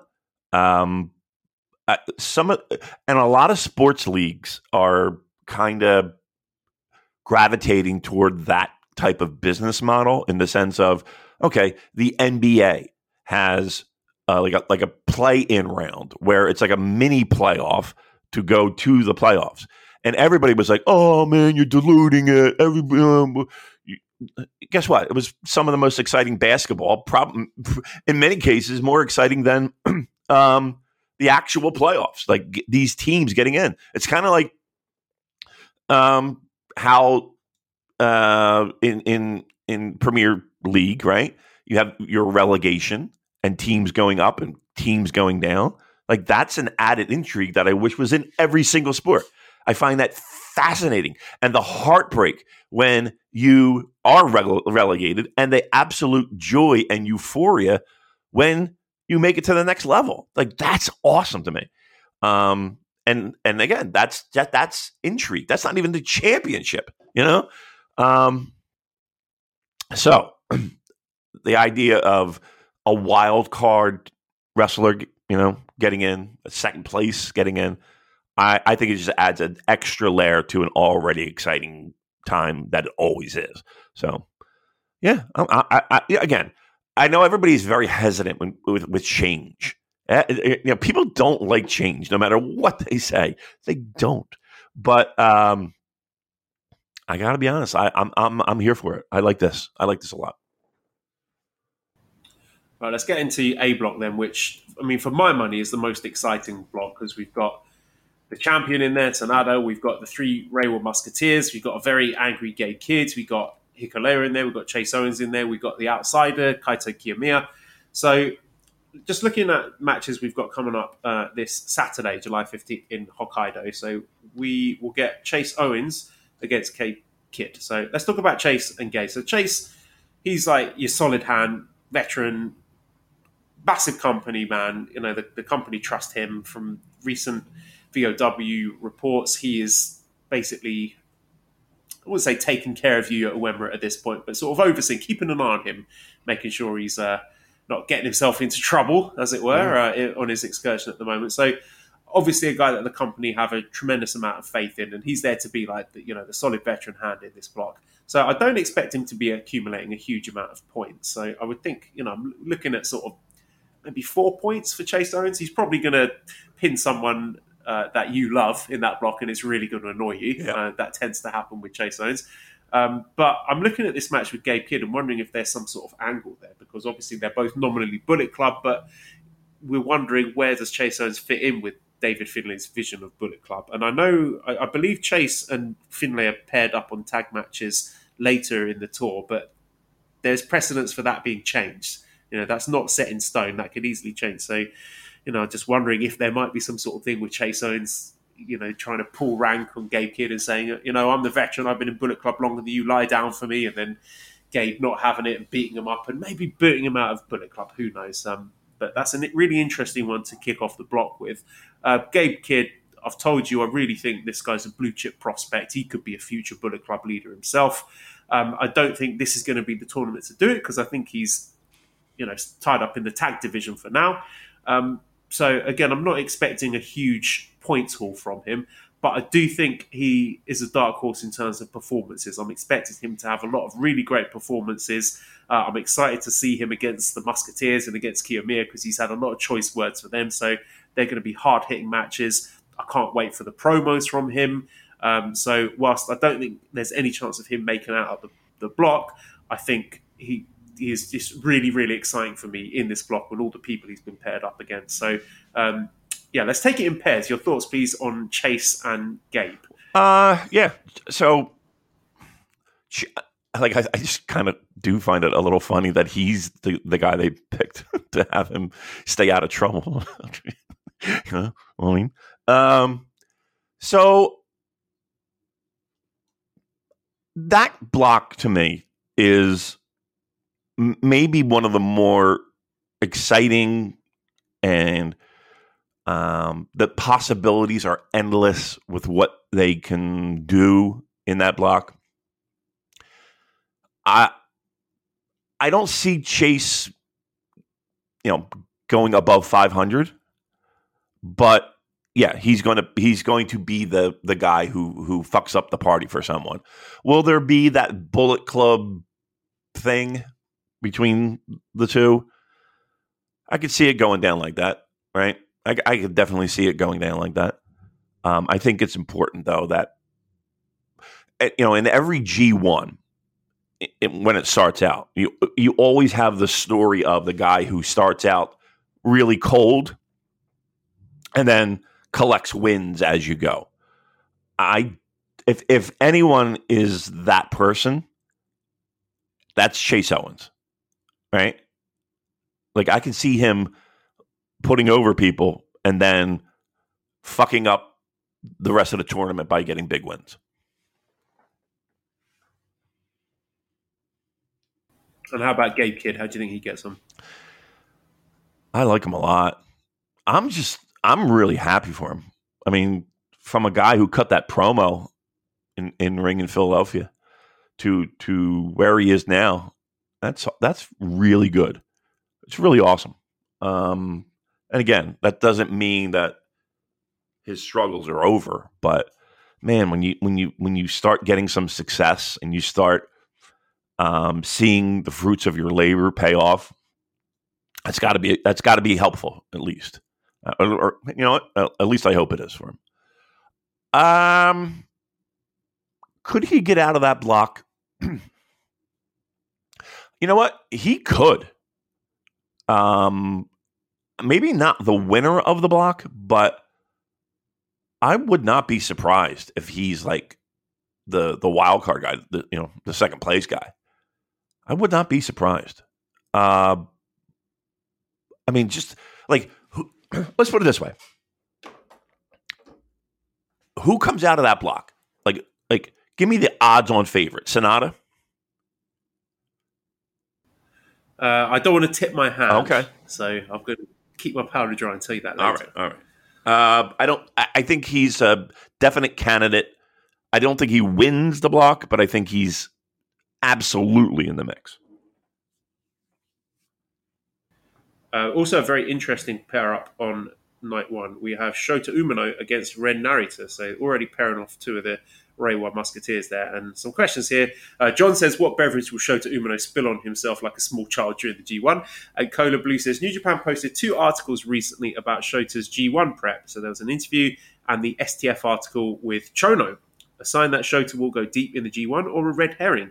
I'm remembering how New Japan signposted Evil's IWGP title win with website articles beforehand. So that's a really good point from Kola Blue, something that I'd not really considered. So just talking to Jay Michael uh, before we went on the air, I sort of managed to convince myself of a scenario where Shota not only makes it out this block, but then faces Naito in the quarterfinal, gets his win back over Naito, faces Osprey in the semifinals, gets his win back over Osprey, and then faces Okada in the Oh, finals of the G1 Climax. And then I suddenly thought, oh, no, he's not ready for that at all. But um, I mean, I I think he's a dark horse here. I really do. I it would not surprise me to see him get out of this block. I think it's sort of a coin flip between him and Tsuji at this point, and the amount of uh, promotion and publicity they're putting behind him. That you know, there's no, no smoke without fire. So definitely one to keep an eye on. And he he is doing a lot of interviews and stuff at the moment, and seems to be sort of sliding into this nepo baby role where he's you know the, towing the company line and just being a bit of a little shit about it, like a teacher's pet basically. Right. So you know, I don't think we're going to get the full blown heel turn where he turns into a badass. I don't think he's got it in him. But him sort of leaning towards the like, like I said, the teacher's pet thing where he's going to irritate everyone and just be a, a little prick about it. I think that that could work. And seems to be working so far. So I, I like this sort of new direction for him in the interviews, at least. And yeah, I think he. If you put the gun to my head now, I would probably pick him to get through this block. Um, Ren Narita, I need to see more from him. I think this is a, a, really good sort of sink or swim opportunity for Ren here because he's sort of lost direction since he's been put in this strong style faction, which seems like a misstep right now because I don't think it's it's been particularly helpful for him. He just feels directionless at the moment. But this is a great way for him to get back on track. And based on comments that he's made about sort of New Japan versus Noah stuff, it seems that he's got a real bee, in his bonnet about Kiyomiya. So I could see him maybe spoiling Kiyomiya and then having them having some sort of feud afterwards. So yeah, I really th- we need to see something good from Ren in this tournament, even if it isn't necessarily making it out the block. I'm just thinking in terms of the actual match quality and the fire that he's showing. Um, so yeah, those are my thoughts uh, on Shota and Ren. How do you see those two get? I think Shota's got to be heavily considered, right, to be in the mix. Um, just like like nobody really knows the right time, right? Like when's the right time to give you, you just got to do it and, and, I, I guess it comes with experience and it comes with um kind of getting a feel of when to pull the trigger but it's i mean is this the is this the year where he does what you described? And he just goes on this fucking massive run? Um i wouldn't be surprised. I'm not saying it would or it is but but would you be shocked at that run? You know, he just catches fire and he's fucking beating people. Um, like like that's not as crazy far fetched as you know it it might seem. Um, yeah, you know what? That that this is why this block is really fucking awesome because I just sat here and I was like, yeah, Gabe Kidd, I could see him being the. You know, well, you got Ren, who's sitting, you know, waiting for his moment. Who I think you're right. I would love to see. I, I love the fact that right now he has an opportunity in front of him to just turn heads. You know, he has an opportunity to be a guy that people are uh, whoa, did you see that? Did you see him? What a fucking badass. Baba, whatever. Right? He has that opportunity in singles matches against a a wide variety of guys that can go. Young, for, you know, they want to make an impression, they want to make a mark. Like to me, in that block, who has the most upside potential? I think it's Ren because you're right. It does feel like he's kind of lost in this faction, and I think the faction it's, itself is is kind of poorly constructed. and, you know, it's like it's it doesn't even really feel like a thing anymore. Um, yeah, I, I this might be a coming out party. So, circle his name. Let's put it that way. Uh, we also have Yota Tsuji against Kaito Kiyomiya right. on our first night. So yeah, like I said before, I think Tsuji or Umino going through is a coin flip. I could easily see both. I could see Tsuji going deep in the tournament because he really caught fire in that Dominion main event and captured everyone's imagination. And just he looks like he's he's got it. He's got it. He's got everything. You know, he's got that crowd connection. He's got the swagger, the charisma, really exciting move set. So I'm looking forward to seeing what he's got in store in terms of the actual in ring stuff. Um, he's got a big mouth on him. I like the sort of arrogance in his promos where he's saying that you know he's better than the other Musketeers and how dare they put him on his level. Um, he's got Gabe Kidd on the final night, so again, I wonder if it could be Gabe playing spoiler there. And obviously they uh, clashed in the UK, so they've got that sort of link together. But yeah, Tsuji, I could see definitely being a factor going into the final night. Um, and it would not surprise me in the slightest to see him getting out of this block. Kiyomiya, I don't think he will make it out of the block. I think doing that at the expense of all these, you know, anointed musketeer guys would be a misstep. Yeah. Quite strange, yeah. Unless they're signing him, which I don't think they are. You know, if I if you had to ask me now, I think this is just cross promotional stuff. Uh, if he does start picking up, you know, going deep in the tournament and you know pinning Sanada and stuff like that, then I might think, okay, hold on a second, there's something up here. But just taking it at face value, if this is just a, a Noah guest star, I could see him having a, a, good tournament and picking up some signature wins and being a contender going into the final night. But I again, I, I see him getting spoiled by Ren on the final night, so I don't think he makes it out the block. So. Uh, yeah, what do you think about Tsuji and Kiyomiya? Tsuji I, I feel like I'm, I'm just repeating, but it like uh, wouldn't wouldn't shock me at all to see him move on. Um, because you're right, he he does have that element that I think even the other guys are missing. Like like he's he's got it right out of the gate. Um, and I think you know, these like like G one makes or breaks people, man. It really does. Like it, it it's just one of those things where where you're given an opportunity to shine. And it's not like every match is going to be, you know, the greatest thing you've ever seen, but you know, people give give guys an opportunity. Damn, this company, I would say nine times out of ten they t- they take full advantage of it. Um, unless they're signing. And I and and like you said, I don't I don't see that happening. Um, there's really no upside to having an outsider uh, defeat your young and rising stars, right? So I'm sure there'll be. Uh, it's not like he's going to it's not like he's losing every match, but um, I wonder what those discussions are like. we're bringing you in, but we're gonna you're, you're you're gonna you're gonna lie down a little bit. Um, yeah, but I don't see him getting out. I, I just don't. Scott says, which Reiwa Musketeer is most likely to level up in this year's G1 Climax? Um, I do think that's going to be Shota, actually. I think he's going to prove uh, a lot of people wrong. I don't think he's going to suddenly become cool, but I think in terms of his in ring work, I think he's going to definitely silence a few doubters there. Uh, and Aaron says, riding off last week, honest question, what is the Reiwa in the Reiwa 3? And do you two believe the Three Musketeers are big enough next year to make Forbidden Door? Um, yeah, I mean, the Forbidden Door thing is another question entirely. I think they I don't know. You'd have to ask Tony Khan that. But um, the Reiwa, that's that's like the current era of the Japanese official calendar. Yeah. So I think it changes when the emperor changes. So when the new emperor ascended the throne, then it was Reiwa. It, I think it's a.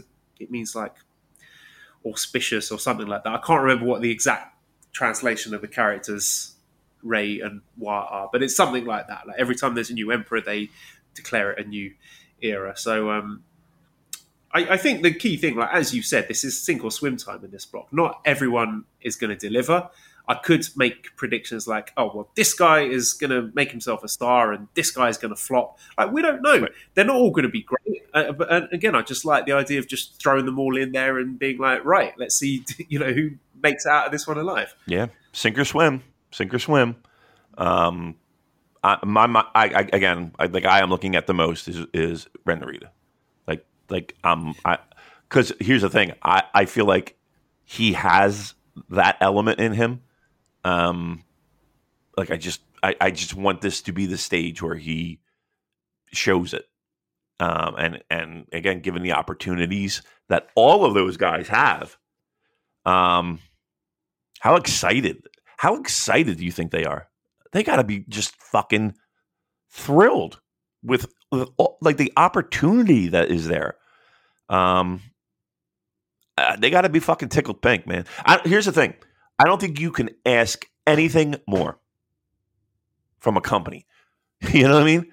Like, okay, you're going to be in a block with guys that you have trained with for years and know very well, and we're going to give you 20 minutes, you know, every other night, and let's see what you got. That's this is this is what they dreamed of. This is what they this is what they worked very hard for. Um, and again, who cares about wins and losses? In my mind, it's okay. Show show me what you got. Show me what you got. That's what it is. And the last two guys in A block we have are the IWGP champ Sanada and Hikuleo, who are facing each other uh, on Saturday. So, yeah, uh, the fourth Reiwa Musketeer says, "Who's beating Sanada to set up future title shots on the way to Wrestle Kingdom?" I don't think it's going to be Hikuleo. I could actually, you know, know what I said it. Um, I could see Kiyomiya pinning Sanada and setting up a, a, an autumn title defense, very much like how we had Okada defending against Marufuji. Mm-hmm towards the back end of 2016. So I think they could sort of play off that, and maybe that that wouldn't necessarily be like, oh, Kiyomiya is going to New Japan. I think they could sort of run that as a sort of money making.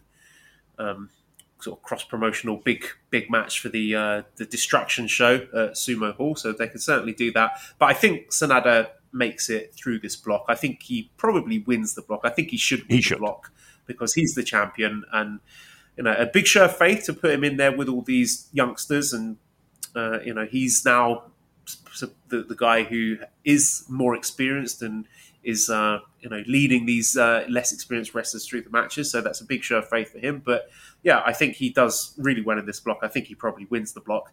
And Hikuleo, I could see him being a contender. You know, he is I think sort of easing into that Fale spot as right. the monster. That's how the matches are likely to be structured. Um, he has got Shota on the final night, so I could see that being like winner goes through or, or winner finishes second rather. So I, I, could see it being like you know Shota is positioned as the babyface in peril. How is he going to beat the massive dude? And then Shota manages to uh, use his, skills and his cunning to uh, get the win over Hikuleo. So I think Hikuleo is going to be in the mix, but I don't. I, I don't think he's going to get out of the block. No. Yeah. Yeah, I mean he's he, he has a role of being a, a, a, strong roadblock for people. You know, like he's he, he, you know he's like the maybe not the final boss, but he is a big boss in if we're going video game analogy. Yeah. Uh, Unless we forget, he um, he's the one who uh, knocked White out of Japan, right. banished him from Japan. So not for nothing, right? Right. So uh, yeah, he's going to be that guy um, to to crush dreams. Let's put it that way. Um, and yeah, I, I do see what, what kind of you you laying out there. Um, I wouldn't be surprised. Well, again, I think Sanada wins the block as he should. Um, but you're right. I think if in fact like there's a reason we're putting the Noah guy in that block, right? Like that's that. There's a reason for that. That, that wasn't just by oh look blindly drew. No, there's a reason, and I think you're spot on. If you uh, if you can find any bookmaker uh, that that would have action on that, I think I think you might want to put some money there um, to build for a title defense. Yes, I think I think that makes plenty of sense. Um, and and again, you're going to need title defenses before Wrestle Kingdom. So that's that's that's where we're going with that. Right, let's move on to B block. I, I, suspect we're going to have less to say about the remaining three blocks. Um, this is going to kick off uh, on Saturday with Yoshihashi against El Phantasmo. I mean, Yoshihashi, you know what you're going to get with him at this point. I think a very high standard of wrestling. He's going to show a lot of heart, a lot of passion, um, have a lot of matches that people are going to go, wow, this one was surprisingly good. Although we won't be surprised because we know that Yoshihashi is good now. So uh, I think he's going to perform very well in terms of in ring quality. In terms of points, I mean, he's going to sort of be sort of hovering around what six points. I don't think he's going to be in the mix at all when it comes to the final night, which he will be facing. Uh, who's he got? Uh, Kenta. So I yeah, I think that's going to be uh, a, a, nothing match by the end of the tournament. Um, and El Phantasmo, he's a tricky one. A lot of people on a Discord saying he's on fraud watch. You know, we're picking him up and saying he's going to be be the next star or whatever, and people are expecting him to fail here. But I thought he had a really good G1 last year, and I'm just looking the final night for him. He's got a singles match against Will Ospreay, and they've got a lot of history together. And, you know, this is the year of pushing you guys and making new stars. So that look, that's that one has got winner goes through written all over it. I don't know if I'm ready to say at this point, yes, El Phantasmo is going to eliminate Ospreay from the G1, just because I, I don't think he will, but he will be in the mix. I think he will be a, still alive by that point. And would it stun me? Would I?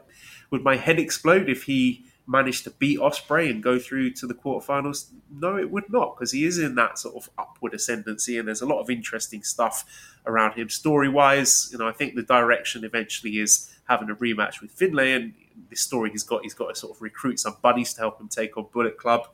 Um, but yeah, I think he is going to have a very good tournament in in ring quality, uh, and just again circle that one on the last night ELP versus Ospreay because maybe not as cut and dry as some people might think. So, uh, yeah, thoughts on Yoshihashi and ELP, please. Uh, Yoshihashi will uh, not play a factor in the finals.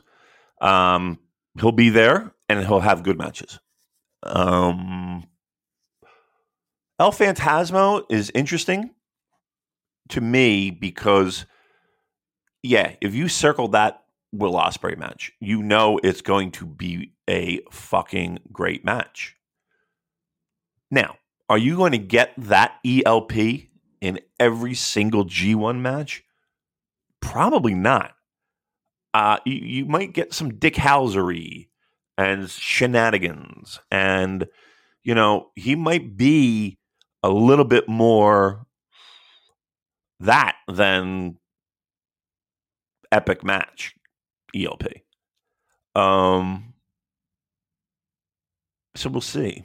I but I think that match definitely will, will be in the running, in the running for match of the tournament. I mean, just on paper, I think, I think that's that's when he's going to shine.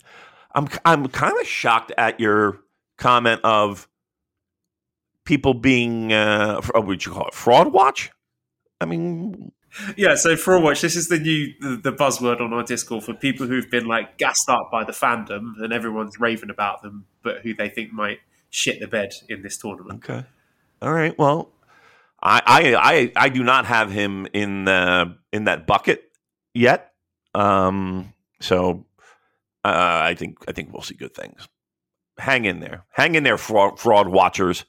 Hang in there. Uh, okay, we're also got uh, on this opening night Tanga Loa against Kenta. I mean, Tanga Loa, great to see him back from oh, injury. Oh, okay. um, he had he had a decent first G1, although a little bit disappointing. So I'm not holding my breath for brilliance here. I'm interested to see. I think like his matches against Taichi and Ospreay and Okada, if he can't show us greatness well, or very goodness in those matches, then yeah, maybe it's time to uh, reassess what we're doing with Tanga Loa as a singles wrestler. But uh, I, yeah, I don't see him being a factor going into the final night. I think he's got Okada on the final night, and I think that's probably just a straightforward win for Okada to seal um, his top spot in in the block. To be honest, uh, Kenta, yeah, he's he's cooked. He probably shouldn't be in the G one. Uh, noticeably slowed down, um, relying on a lot of shenanigans for his matches. Although that one thing I forgot to mention, I did enjoy the shenanigan of him trying to attack Eddie Kingston with a strong title, and Eddie Kingston threw it away, and then he got the Defy title, which everyone forgot about, and clocked him in the face with that. That was very funny. So you know, I think Kenta, he's the night off match. He's the shenanigans match. I'm sort of looking, expecting more from him in terms of comedy and amusing backstage promos than I am actual wrestling. I don't think he's going to be a factor on the final night either. So yeah, Tanga Loa and Kenta, please, David. I mean, if there are two guys that I wish weren't in the tournament, I, I think those two guys. Be honest with you, like I, I know everyone loves to give, uh, you know, the the former Guerrillas of Destiny chances and opportunities and look i'm sorry i just i, uh, uh, I, I it's not working. It hasn't worked yet. What gives people that hope that it will happen? Kenta, um, let's be honest. I mean, he's he's working a style of self preservation at this point. Um, and the idea that he can flick a switch and turn into turn back the hands of time. Just it's just not it. Um. So yeah, right. To me, like if I were if you, if you were to ask eliminate two guys and whittle this down to thirty, um, I'd probably start there. Also on the first night, we've got Okada against Great-O-Khan. I think Okada is winning this block and going deep in the tournament and probably a finalist uh, just because he's awesome and I just enjoy seeing him now being very angry with all the, the Zoomers. So, yeah, not a huge amount to say here. I think he's probably making it all the way to the final. Uh, Great-O-Khan, this is another hot potato, isn't it? Yeah. Every year we like, oh, this is this is the year Great-O-Khan gets his push. It never happens, but it's one of those things. It doesn't happen until it happens. Could it be the year that it happens? I'm going to give you a solid maybe, and the reason I say that is looking at the final night where he will be facing none other than Will Ospreay. Oh no, wait, no, he's not going to be facing Ospreay at all. What am I talking about? Ospreay's got ELP. He's got Ty, he's got Taichi on the final night. Uh-huh. So no, what I was going to say uh, with regards to Great-O-Khan and Ospreay, they're in the same block, right? They were not separated. Most of the stable mates have been separated, but Ospreay and O-Khan have not. So that is one to circle. Great-O-Khan versus Ospreay. Why are they having this United Empire versus United Empire match? Was it an oversight? I don't think it was. I think this is. I, I mentioned before. I think this is an insurance policy in case Ospreay quits the company at some point and goes to AEW early next year, whenever his contract is up, uh, and Great-O-Khan can have that win over Ospreay and lead either you know, they have a singles match or something, or, or that is just basically fuel to let Great-O-Khan take over leadership of United Empire. So I, I just think that there is a reason they put O-Khan and Ospreay in the same block. So yeah, Ospreay versus Taichi in the final night. Do I think Great-O-Khan is going through No. just by virtue of the fact that there's Okada and Ospreay and ELP is a dark horse? I don't think so. I would be really surprised if he makes it out. So I think uh, Great-O-Khan um, appreciators are going to have to wait at Yeah. least one more year for the, the big push to come. It'd be nice. It'd be nice for it to happen. Um, yeah, they're taking their sweet time, aren't they? It does feel like it. Yeah, and and again, the, the that block is a tough block. Now, if by some pro wrestling miracle that he does make it through, I would be not only shocked but happily surprised. You know, like that would be really fucking awesome because yeah, there are a lot of studs in that block. Um, and and and those names, I think it's going to be very hard to keep out of important matches leading to finals and winning the whole thing. Um, so I would say the odds are against that happening. And also in B Brock, the last pair we've got is Taichi versus Ospreay, which is a, a cracking match. I'm surprised that's not main eventing, to be honest. Uh, but yeah, Taichi, love him. He's going to be great in this block. He's going to have terrific matches that we're all going to enjoy, and he's probably going to get six points and not be a factor at all uh, on the final night. Like as I said, he's facing Great-O-Khan and Will Ospreay. Yeah, I think he probably makes it out of the block. Uh, I could see him making it to semi-finals. I'll give you that. Um, I don't know. I mean, he's just picked up the US title again. I wonder if there is another match with Kenny Omega in his future. Mhm. But uh, yeah, I think I mean the chalk pick here is Ospreay Yeah. to make it out, beat El Phantasm on that final night, and get through in second place. Yeah, I mean that's I, I, I'm going with the safe. I'm going with the safe pick there, but you know, you you you'll- also have to remember that we're we're planning for a main event at Wrestle Kingdom. Um, so in your mind, you got to think, okay, who's who's able to fill those shoes?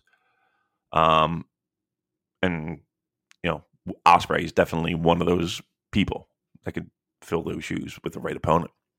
So Or he could be he, he could still have the US title by by then. He could be your sort of semi main event US title Sure. work rate attraction match. Yeah. Yeah, no doubt. I, and I- and and and why wouldn't you? Right? Why why wouldn't you? Uh, so yeah, I, I definitely see Will, and and and he's never won it. Um, he might be my pick to win the thing. So, um, yeah, I I, I think he definitely gets out of the block. All right, on to C block then. So uh, the C block will kick off on Sunday, and that will be in Hokkaido, so July 16th. Uh, first match here, we got Tomohiro Ishii versus David Finlay. So uh, Finlay, if I'm not mistaken, already has a win over Ishii. I think they faced each other in the New Japan Cup, if I'm not mistaken. So I think this is actually going to be a spot for Ishii to win and put Finlay uh, under pressure starting off in the tournament. Uh, but I think, you know, as we go deep in the tournament, Ishii, he's going to give you your, your work rate matches because this is the, the tough guy block. So, you know, you're going to you know what you get when you have Ishii versus um, guys like Henare, Ishii versus Shingo, Ishii versus Eddie Kingston. They're going to be a lot of fun. We're all going to enjoy Ishii having the Ishii match, but I don't think he, you know, he's going to be another six pointer. He's not going to be in contention on the last night. Uh, and on his last night, he will be facing uh, off against. This is at Yokohama Budokan uh, Ishii against uh, Mikey Nicholls. So yeah, that's going to be a nothing match. Uh, David Finlay, yeah, I think he loses this opening match, but I could see him going on to get through the block, probably as runner up, because I think as your Bullet Club leader, you want to keep him strong. Uh, and, you know, I hope he has uh, exciting, hard hitting matches against those people that I've just mentioned. Uh, final night, he has Eddie Kingston. So, yeah. Which is not going to be an easy, yeah, which is not going to be an easy night at all. Yeah. Uh, yeah, I mean Eddie Kingston, match seven, Eddie Kingston. Who knows what shape he'll be in at that point? But we will get on to Eddie. But yeah, I think Finlay wins that one, and I can see him getting through the block in second place. So yeah, that is Ishii and Finlay for me. Where do you see them? Yeah, um, I think Ishii's the guy who will uh, win some, lose some. Right? He'll, he'll probably be in and around 500 with his win total. Uh, you know, half and half. Finlay, yep. I, I think he's getting out of the block, and I think you almost have to, right? You just like you said, you do want to keep him strong. You want to you want to have him in in in prominent places, uh, important places, because again, he is he is the new leader of your Bullet Club. So um, yep, keeping him in the mix. Uh, correct me if I'm wrong. Also, uh, we were kind of clued in on to keep an eye out on one Aaron Henare. Yes, he was the next person I wanted to discuss. So uh, again, that second night we've got Mikey Nicholls against Henare. Uh, Mikey I think is just there to make up the numbers. I'm not expecting much from him at all. I don't think anyone is. So if he has a couple of standout matches, I would say he's doing well. Yep. But um, probably looking at like four points for him, he is not going to be a factor. Final night, he has uh, Ishii, as I said. So yeah, yeah don't expect a huge amount from Mikey Nicholls. Uh, but yeah, Henare. Um, I don't think is going to be a contender. I mean, he might be. Would it shock me if he's in still with a shot? You know what? I think he is. I think by the final night, I think he's still got a chance. Um, and yeah, I, we have been told that he has uh, something special planned for his entrance and Hokkaido this Sunday. So do keep an eye out for that one. I, am excited to see. I don't know exactly what it is, but it's going to be a lot of fun. He's going to come. Uh, he's going to come. he saved it for this moment. Ladies and gentlemen, uh, he's he's definitely in the right block to have the sort of matches he likes to have. You know, he likes to hit people hard and he likes people to hit him hard. And I thought the block he was in last year wasn't set up for his strengths. But I think all the Henare haters are going to be in the mud after this tournament because when he gets to face guys like Eddie Kingston and Finlay and Shingo, and he finally gets that match with Ishii, I think we're really going to see Henare at his best here. And I think going into the final night, oh, now this is this is a spicy one. He's got Tama Tonga on the last night. Now, I don't know if you remember the match they had at the New Japan Cup, Damon, where you know it looked to me like there were a few potatoes thrown in there. It looked like there were some receipts and there were some quite nasty comments from Tama Tonga about um, Henare's hair, which I thought, oh, is that you know these guys working? And it did make me wonder if there's a, a bit of bad blood there. But uh, yeah, that as the final night for both of these guys is is an interesting one. So I'm going to give you um, a scenario where Henare is still in contention on that final night, but I don't think he makes it through. Uh, but I think the key thing here is him going to be having kick-ass matches and, and, hitting people really hard and people going, yay, Henare. Yeah. I, I mean, look, this block is tailor-made for him, right? And just like you said, this is a guy who encourages people to hit him hard just so he can get in the mat. Like he can kind of, you know, feel the match. Um, so yeah, this is this is the block for him. I, th- I tell you what, th- there there is a lot of that though. Like there is a lot. They, they, I I feel like they really they didn't just throw this together. You know, there's there's a, there's a method to the madness going on here, which is nice and refreshing. I uh, I think he's in the mix. I think uh, to to to I wouldn't say the very end, but like he'll be in the mix. Um, there will be mathematical chances of him winning the the bracket. Uh, will he? No, probably not. But uh, yeah, I think they're going to keep him hot. Uh, we also have Shingo Takagi against Eddie Kingston. I mean, that's a hell of a way to kick off a G1 Climax for Eddie. Oh my lord! Uh, Shingo. I mean, you know what you're going to get with Shingo at this point. He's going to have the, the, tremendous matches, high work rate matches where he runs the rope and hits very strong lariats, and lots of people will enjoy those. Um, I see him on the final night. He has evil, and I can't help but feel evil is going to play spoiler to him there. I can see. Uh, I mean, I'll come on to evil later, but I, I just have a weird feeling Shingo is not going to make it out of this block. Eddie Kingston is not going to make it out of the block. I think you know he's got Finlay on the final night, and I think Finlay beats him to go through. But for me, again, my concern is for Eddie Kingston to hold up physically right. through this tournament because it is a meat grinder. And from what I saw against Kenta, I was like, oh, oh it's, good. it's not going to be easy for Eddie. And I really want him to do well because I like him. Uh, but it's going to be tough. And it would not shock me if there are a few matches where we are you know, watching through our fingers like, oh my God, what, things are like completely falling apart. Um, it look uh, the the only thing I worry about is the the the stamina aspect. Like it it it from anyone I've talked to that has been in a G one, uh, I remember talking to AJ Styles about it, and he was telling me about the cardio that he he goes through or went through before the tournament. Like I was just like, my God. I mean, this is just for that tour. He's like, it's so brutal. Um, and yeah, and I, and here's another thing too. I know I always talk about it, but I don't think they know what they're in for when it comes to that Japanese summertime humidity. like that's a factor. Like these buildings aren't super air conditioned. You see people waving fans. Now you got to go out there and have a match.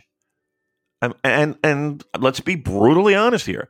It's not like Eddie Kingston is this fucking you know picturesque physical specimen, right? He doesn't look like it. I mean, maybe maybe maybe it's not going to be hard. Uh, I think it's going to be hard. Um, so I yeah, I want him to come out the other side of this in good shape. Number one, uh, and, and when I say good shape, no injuries, uh, and B, like night seven, night six, yeah, they, they things things might fall apart. Um, I hope not, but yeah. But here's the plus side of that. There is a there is an element of uh, watching him go through this, isn't it? Like, aren't you curious as to? I'll tell you what I'm imagining. You know, sometimes you get like when people are doing a marathon yeah. and they're really struggling at the end and they're like crawling on their hands yeah. and knees and there's a bunch of well wishers standing there going, Go on, you can do it. And they just sort of slump over the finish line and everyone's like, Yay! Right. That's what I'm imagining. Like us all cheering at the end for Eddie just to make it through the G1 in one piece. That's it. That's what I'm that's what I'm hoping for. I'm hoping he has a fun time.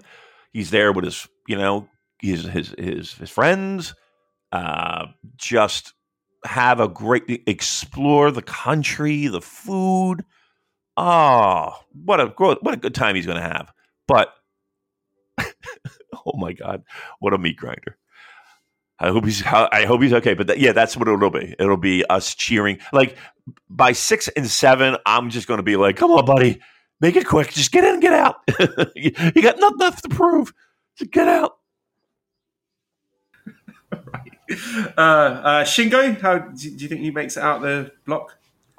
I think there's a chance, but I think I think he'll be very similar to that of like Henare, mathematically in it to the end, um, being in the mix but not getting out of block. Right, and the last pair for C block uh, on the first night they meet. So this would be uh, Tama Tonga versus Evil. Now, Tama Tonga, there's a lot of people seem down on him at the moment. I know there were rumors linking him to WWE, and I'm not necessarily saying I, you know that might be a good thing for him. You know, change of scenery. It feels like he did kind of hit his peak or has hit his peak in New Japan. However, uh, something that again Jay Michael pointed out to me that I think we have to pay attention to is the fact that in terms of booking and card placement, so he, I can't remember if it was him or Chris, but they ranked everyone in terms of how high up the card they are. Like, you know, people with the most main events and semi main events, blah, blah, blah. So if you rank all, every single person in the G1 in terms of their card placement, Tama Tonga is third. Wow. Right? He has got the most semi main events in the tournament. Wow. Which historically has had a direct correlation to G1 success. So based on that, I think Tama Tonga wins the block. I really do. Uh, he has got, yeah, I think he's got he's got Henare on the final night. Uh, I can see them both being in the mix there, but I think Tama Tonga beats him. And you know, Tama Tonga, he was a semi-finalist last year. You know, knocked Jay White out of the tournament. He had that big match against Okada. He had a rematch against Okada where he challenged for the title. So I think people are probably sleeping on him in terms of um, how far he's going to go in the tournament. So I do think he gets out of this block. Um, and I think the G1 format and the 20 minute time limit, we will see more of his strengths than the sort of bloated, you know, 25 plus minute matches that he had been forced into um, sort of the end of last year and the start of this year. So I think he will sort of be back back to his best here. Um, and Evil probably going to be just a shitter for the whole tournament. He's the night off match. Uh, I think it will be funny. There'll be a lot of good shenanigans and creative stuff with uh, Sho and Dick Togo and, and what have you. Um, but I think he probably has a lot of losses and then spoils Shingo on the final night. That's how I see Evil's tournament going. Yeah, that's probably an accurate description of what will happen. Uh, yeah, Evil, I can't see playing that big of a factor. I, I, I, truth be told, I'm kind of blown away by by those numbers. It doesn't feel like he's that guy, though. You know, I mean, obviously, New Japan is putting him in places to be, but but to, to I mean, am I off base here? Like, I, he just doesn't feel like a guy that would have those type of numbers. Does feel like the sort of thing New Japan would do because you know Finlay beat the crap out of him and took his NEVER title. For him to then come back and have a, a very, I'm not going to say triumphant G1 run, but a, a, positive one would be the sort of thing that they do. I don't know. I Again, again, I had hand waved him up until Jay Michael pointed out that car placement thing, and then I thought, fuck, he's probably right. He's probably getting out of this block. Wow. I don't know what to tell you. What an under the radar thing, though. Wow. Like I don't, I, I, I think if you polled hundred people, hundred New Japan fans, uh, I don't think they would, they would remember or come up with that. You know, like or think of Tama Tonga as a guy that would have those type of numbers. Huh? You you think he's winning it, huh? Yeah. I, I, I think I think uh, in first place, Finlay in second place. Wow. I, I, I mean, I I see it. You know, I, I like it, it's not nonsense that you're talking, but I just can't see that. Can you? Uh, mm, you can. You saying it? I don't. I don't. Finlay, yes. Who have you got then going through together with Finlay? I mean, originally I had like Shingo. Um,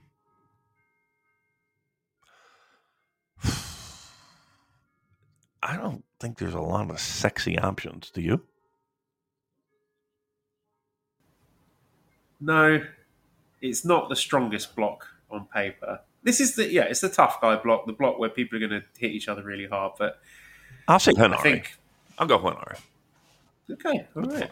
I, I respect it. Um, all right, let's move on to D block then. So D block, we will open up again. This is also Sunday in Hokkaido. The first D block match is going to be Hiroki Goto against Toru Yano.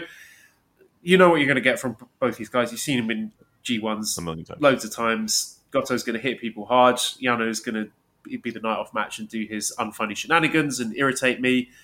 Both of them are going to end up with around sort of four to six points and uh, do nothing else of note. Um, on the final night, uh, let's see, this is in. No, that's the wrong one. That's the C block one again. I've not done my preparation. Uh, so Goto has Zack on the final night, and Yano has Alex Coughlin on the final night. So uh, I don't think either of these guys are going through out of the block. Yeah, I can't see it. I mean, they'll, they'll be again middle of the road guys.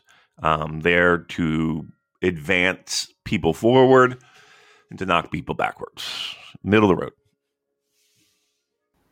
Yeah, I mean the sort of thesis for this block of guys who've been in the same block it seems like forever. So you, you've seen a lot of these matches many, many times before. So you can probably close your eyes and imagine what uh, three quarters of this block looks like. Uh, so also on night two we have Shane Haste against Alex Coughlin. Now Shane Haste again, I know the T- TMDK guys have probably wouldn't have been in there had Aussie Open stuck around, but. Uh, Shane Haste, I'm actually quite high on. I think he's going to impress a lot of people. I don't think he's going to do particularly well in terms of points, but I think he is a funny man, and I think his wrestling is going to be good, and people are going to be surprised at how good his wrestling is.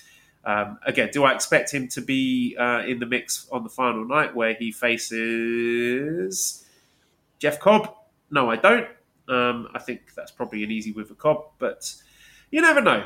Um, and again, interesting to see him paired off with Coughlin, whether that's going to lead into some sort of tag situation in the future. I could easily see TMDK against the War Dogs being a thing. Uh, yeah, Alex Coughlin, big opportunity for him Yep. here. You know what he can do. I'm particularly circling in my calendar him facing off against Jeff Cobb and the inevitable moment of him deadlifting Jeff Cobb because that's got to happen and the crowd are going to lose their minds and it's going to be really good. But, you know, this is a huge opportunity here for Coughlin wrestling against guys like Goto and Zack and Naito and Jeff Cobb to make a name for himself here. Uh, and again, I'm not expecting him to be racking up loads of points and being in contention. Uh, like I said, final night he's got Yano. That's going to be a nothing match, but huge, huge opportunity here for for Coughlin. So, how do you see uh, Shane Haston and his Coughlin getting on? Yeah, I can't see Shane Haste making too many waves, right? Um, so what you're hoping for is is match quality, and I think he can deliver. I, th- I think I think in that block he can deliver. Um, but yeah, I mean he'll be he'll be lying down more often than not. I would think. Um, who's the other one? I'm sorry. Coughlin. look, there's a there's a there's plenty riding on him, right? They they finally have some confidence in the guy, and he's delivering. Um, I just I don't see him winning the the bra- uh, you know his his bracket. Um, but I, I would think he'd be in the mix, right, till the very end. I would think. Um, I'm I'm so excited about like all these guys getting a shot. Like I'm just I'm thrilled. I, and I wish I don't know. Don't don't you wish Karl Fredericks could have stuck it out? Yeah, I do think about him a lot, and I wonder if he's happy with the decision that he made. Um, I mean, I'm not casting aspersions on how he's doing in NXT or NXT level up, whatever it is he's in, because I do see clips of him. He's been he was in a big thing with what's the guy's name, the rapist or the guy What? who's accused of rape, What? Ga- Gable Stevenson. The the I'm not making this up. What is what? You know what? We're gonna get sued Uh, if this. Okay, so this is no. It, are you familiar with Gable Stevenson? No, Have you heard of him? I mean I've I've heard the name, but I don't think I've ever seen him. Uh, all right, so he is uh, a wrestler, Okay, and he's a he's uh, an Olympic gold medalist. All right. that was it. okay. So he signed with WWE in 2021, uh, and there was a sexual misconduct investigation Oh. against him. No, where him and a fellow University of Minnesota amateur wrestler were arrested in June 2019 on suspicion of criminal sexual conduct after a female reported to authorities that she had been raped, but charges were not filed against them at the time, and they did not face criminal charges due to uh, inadequate evidence to fairly charge and prosecute. Which, you know, come on. I, need I say more about that? I'm not going to say more about Yeah. that. Anyway, why am I talking about this? Karl Fredericks. Um, I mean, would he be a fit in this current iteration of War Dogs? I'm not sure. I don't, I think I don't so. know. But I think so. Yeah. Yeah. I mean, he was really mad that he was left out of that G1 Yeah. that time Yeah. ago. So probably would, to be honest. But uh, yeah, the road not taken. Yeah, I mean, I just I mean, he they remember that tournament and the, uh, the Young Lions tournament or whatever the fuck it was, and him winning that, and like it felt like they were And he was supposed to face Kenta in the New Japan Cup Yeah. before COVID struck. yeah, just terrible timing. But uh, I, I I do I wish something could have been worked out on, in- on that front because imagine him now there. Fuck. Oh well. What are you gonna do? He'd be cooking. Yep. Uh, what? Well, uh, let's continue with D block then. So uh, on night two, we have Hiroshi Tanahashi against Zack Sabre Jr. I think the play here with Tanahashi is uh, do sort of like the Ric Flair retirement thing. Now, I don't. I'm not saying that I think this is going to be his last G1 because I think if it was going to be his last G1, I think you'd want to promote that and try and make some money out of it. But I could see this being his last G1 as a sort of a, a credible wrestler. I could see it all sort of falling apart for him and sort of by the end he's sort of desperately trying to hang on. So I don't think he is going to be making that out of this block, and I think there's sort of a different story to be told here with Tanahashi, which is more uh, can he cut it anymore story rather than is he going to make it out of the block. Uh, Zack Sabre Jr. He's great. I mean, we know how good Zack is. He is holding the New Japan World TV title at the moment. On the final night, Tanahashi is facing Naito. So that I think is going to be. I don't, again, again, it wouldn't, wouldn't shock me if that's the kind of you know Ric Flair, Shawn Michaels. Not I'm sorry, I love you, but Destino the, the, has him up. the Sorry. Love- battles that these guys have had. You know, where uh, what am I trying to say here? Where it, it's been historically competitive, but I think that match has an opportunity for a lot of pathos, where Tanahashi just cannot compete, and Naito not squashes him, but basically just puts him away comfortably, and is sort of looking at him like, "Man, what happened to you?" And yeah, I, I just think that is the direction for Tanahashi, uh, and for Zack on the final night, he has Goto yeah, I think Zack's going to go through. I think. What do I think? Do I think he's going to finish first or second? I think he's going to finish in second place in his block. So, yeah, I have Zack going through. Uh, how do you see Tanahashi and Zack do? I see Zack going through. I see Tanahashi in the mix. Here's the thing. For years, how many years have we said, yep, he probably doesn't have much left in the tank. Do- You know, this is probably going to be one of the last title runs, last main event, last this, last that. Um, I want to remind everyone that while yes, the uh, output has not been at a level that we are accustomed to. This is a man that finds a fucking way, right? and he's done it for years. Now, eventually, he's not going to be able to, of course. I don't know if that's now or if that's two years from now or what have you. If if if he has anything in the tank, which I still think he does, it, it, it will be on display. Like he will do everything in his power to shine.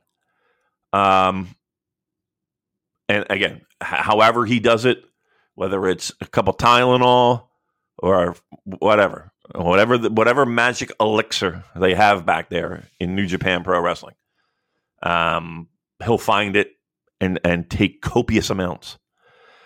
Uh, it's it's Hiroshi Tanahashi, and I, I'll I, and to me, the I can't count him out. I, I'm not going to sit here and tell you he's the same guy that he was, you know, five years ago, six years ago, t- ten years ago. But I, I, I, I find it very difficult to write him off, only because I've been writing him off for six years, seven years. It feels like so. Um, in the same breath, Joel, I am uh, I, I don't want to see it in front of my eyes. Like, I like you're going to have ample opportunity to either see him get, you know, go to the well again and and have a memorable G1, or you're going to watch the demise of of a, of a pro wrestling legend in front of your eyes. Um, eventually, it's got to end. I don't think it's this is the, the last one. I think he has more in the tank, and I think he will deliver. I don't want to write him off, but that might be just me being. I don't want to see seven, eight matches and and and watch the demise. Like that doesn't turn me on. All right. Well, we've got two people left in the D block. We have Tetsuya Naito and Jeff Cobb, who will face each other on night two. Um, I see this one being a Jeff Cobb win where Naito starts off on losing, you know, lose one or two matches and everything. Oh my God, he's he's, he's going to fuck it up again. But I think he wins the block. I think he's going to go on a winning streak. Uh, on the final night, as I say, he's got Tanahashi, and I can't see any other outcome than Naito beating Tanahashi on that final night and winning the block. So I think Naito goes through and goes very deep in this tournament. Uh, Jeff Cobb, I don't know, it's a shame, but I feel Jeff Cobb had his moment. He had his push, and that just happened to be the COVID time. So I don't know if he's getting that back again. I could see him being in the mix in the final night, and you know, it wouldn't shock me if he does go through. But I just think if I have to pick between him and Zack, I'm picking Zack at the moment. Yeah. Um, and I just feel that you know maybe Cobb has more a more productive future as a, a, tag wrestler with O-Khan than he does as a, a singles wrestler because I just think yeah his moment may have passed. Maybe.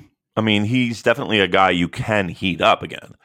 Um, but yeah, I mean, I don't think anybody is expecting Jeff Cobb to make it out uh, of the block. But uh, in the mix, yeah, he'll somewhat be in that mix. Um, but yeah, I'm I'm in the same boat as you with Zack and and Naito. I I do I don't know, man. I just I for maybe it's just me wanting it, but do you think it would be preposterous to have Tanahashi and Zack? Um. So what? Tanahashi defeats Naito and eliminates Naito from the tournament to go through.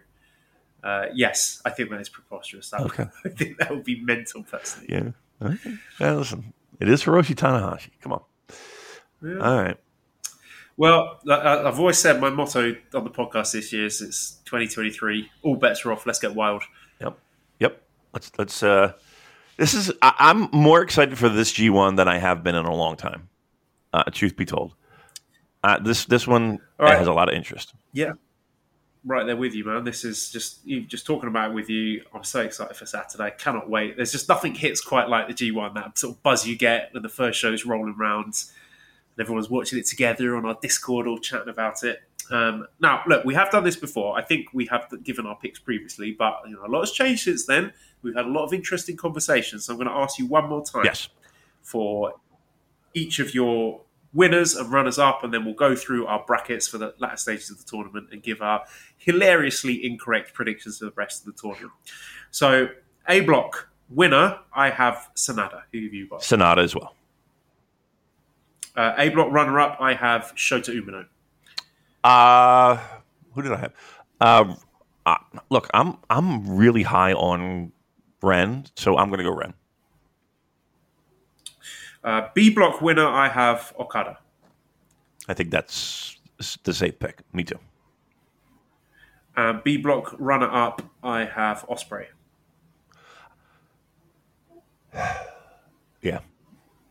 Yep. Yeah. Yeah. Yes. And C block winner, I have Tama Tonga. Wow. No, I, I, I, I, I can't do that. Um, that's the tough one, man. That's the tough one. Finlay? Right. Uh, C block runner up, I have Finlay. Do I make Tama Tonga? I mean, you're right, though. You can't fucking ignore those numbers. All right. It's either him or Shingo, isn't it? Yeah, I'll, I'll, yeah. As as as crazy as it is for me to say, uh, yeah, I'll go for him second. The, the, the numbers don't lie. Um, D block winner, I've got Naito. Yes. Yes. And D block runner up, I have Zack. Yep. Yep.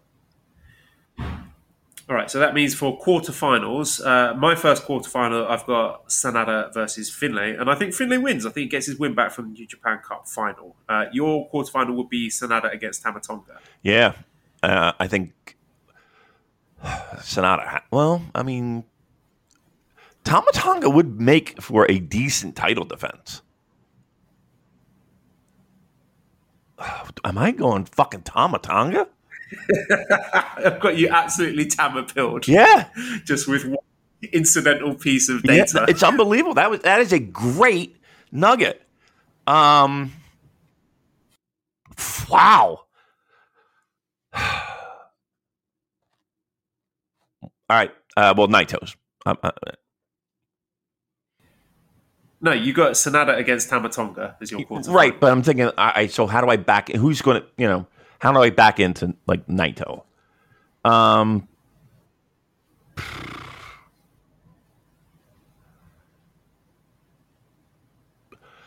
I cannot believe Tama Tonga, but sure, why not? All right, so you're having. So we get this right. Tama Tonga to to defeat IWGP World Champion Sanada. Yeah, and he'll be in, he'll be he'll be in line for a challenge. Yeah. Okay, uh, so yeah, mine was Sanada Finlay, Finlay winning. Uh, all right, Okada. We both got Okada versus Zack, and I am having Okada winning. Yeah, uh, uh, yeah. I mean that makes the most sense. Uh, my next quarterfinal, I've got Tama Tonga versus Ospreay, and I have Ospreay winning. You have Finlay versus Ospreay. Ospreay wins. Ospreay wins. And then my fourth quarterfinal, I have Naito versus Shota. Ooh, And as tempting as it is to book Shota to get Do his it. win back, and make it all the way to the final. No, uh, yeah, I'm going Naito. No, Naito, Naito, Naito all the way. You've got Naito versus Ren. yeah, Naito. I'm taking. Okay, so then your semi-final, well, my semi-final, I've got Finlay versus Okada, and I have Okada winning that. You have Tama Tonga versus Okada. I don't like that, but uh, yeah, Okada's winning. Either of those. Yeah. And then, uh, yeah, we've both got Ospreay versus Naito as a semi-final, which will be a repeat of last year's semi-final was Ospreay versus Naito. This year, I'm picking Naito to get his win back and win against Ospreay. I'm going Ospreay. So that means your G1 Climax final is Okada versus Ospreay again, Yep. a rematch from last Yep. year. Who, who's your winner? Uh, Willie Ospreay. And my final is Naito versus Okada. My favorite match. Uh, and putting on my clown makeup here, Tetsuya Naito to win the G1 Climax. Wow! Go to Wrestle Kingdom, baby. Woo! Here we go. That is that's the punchline. The punchline, like ninety minutes of analysis and breakdown. Hey, look, I love it. I love it. Listen, we said at the beginning, none of this shit's going to happen, but okay. Yes, love it. And uh, we'll, we'll end the podcast there. So redcircle.com forward slash shows forward slash super dash j dash cast if you want to throw some money our way. Always appreciated. Discord link you can get by sending me a direct message on Twitter at Cobra Kawaii and ProWrestlingTees.com forward slash super jcast if you want to buy one of our t-shirts. Thank you to editor Dan. Find him on Twitter at LousyHero219. Subscribe to the Voices of Wrestling podcast network for other great shows. Give us a five snake review on iTunes. Follow us on the dying platform that is Twitter at the Super J Cast. Thank you everybody for listening and goodbye.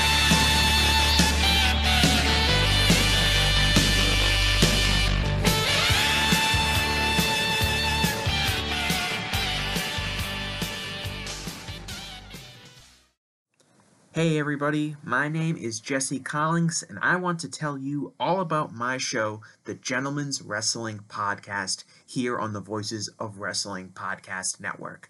On the Gentleman's Wrestling Podcast, we do a thorough analysis on the biggest issues and trends within the pro wrestling industry.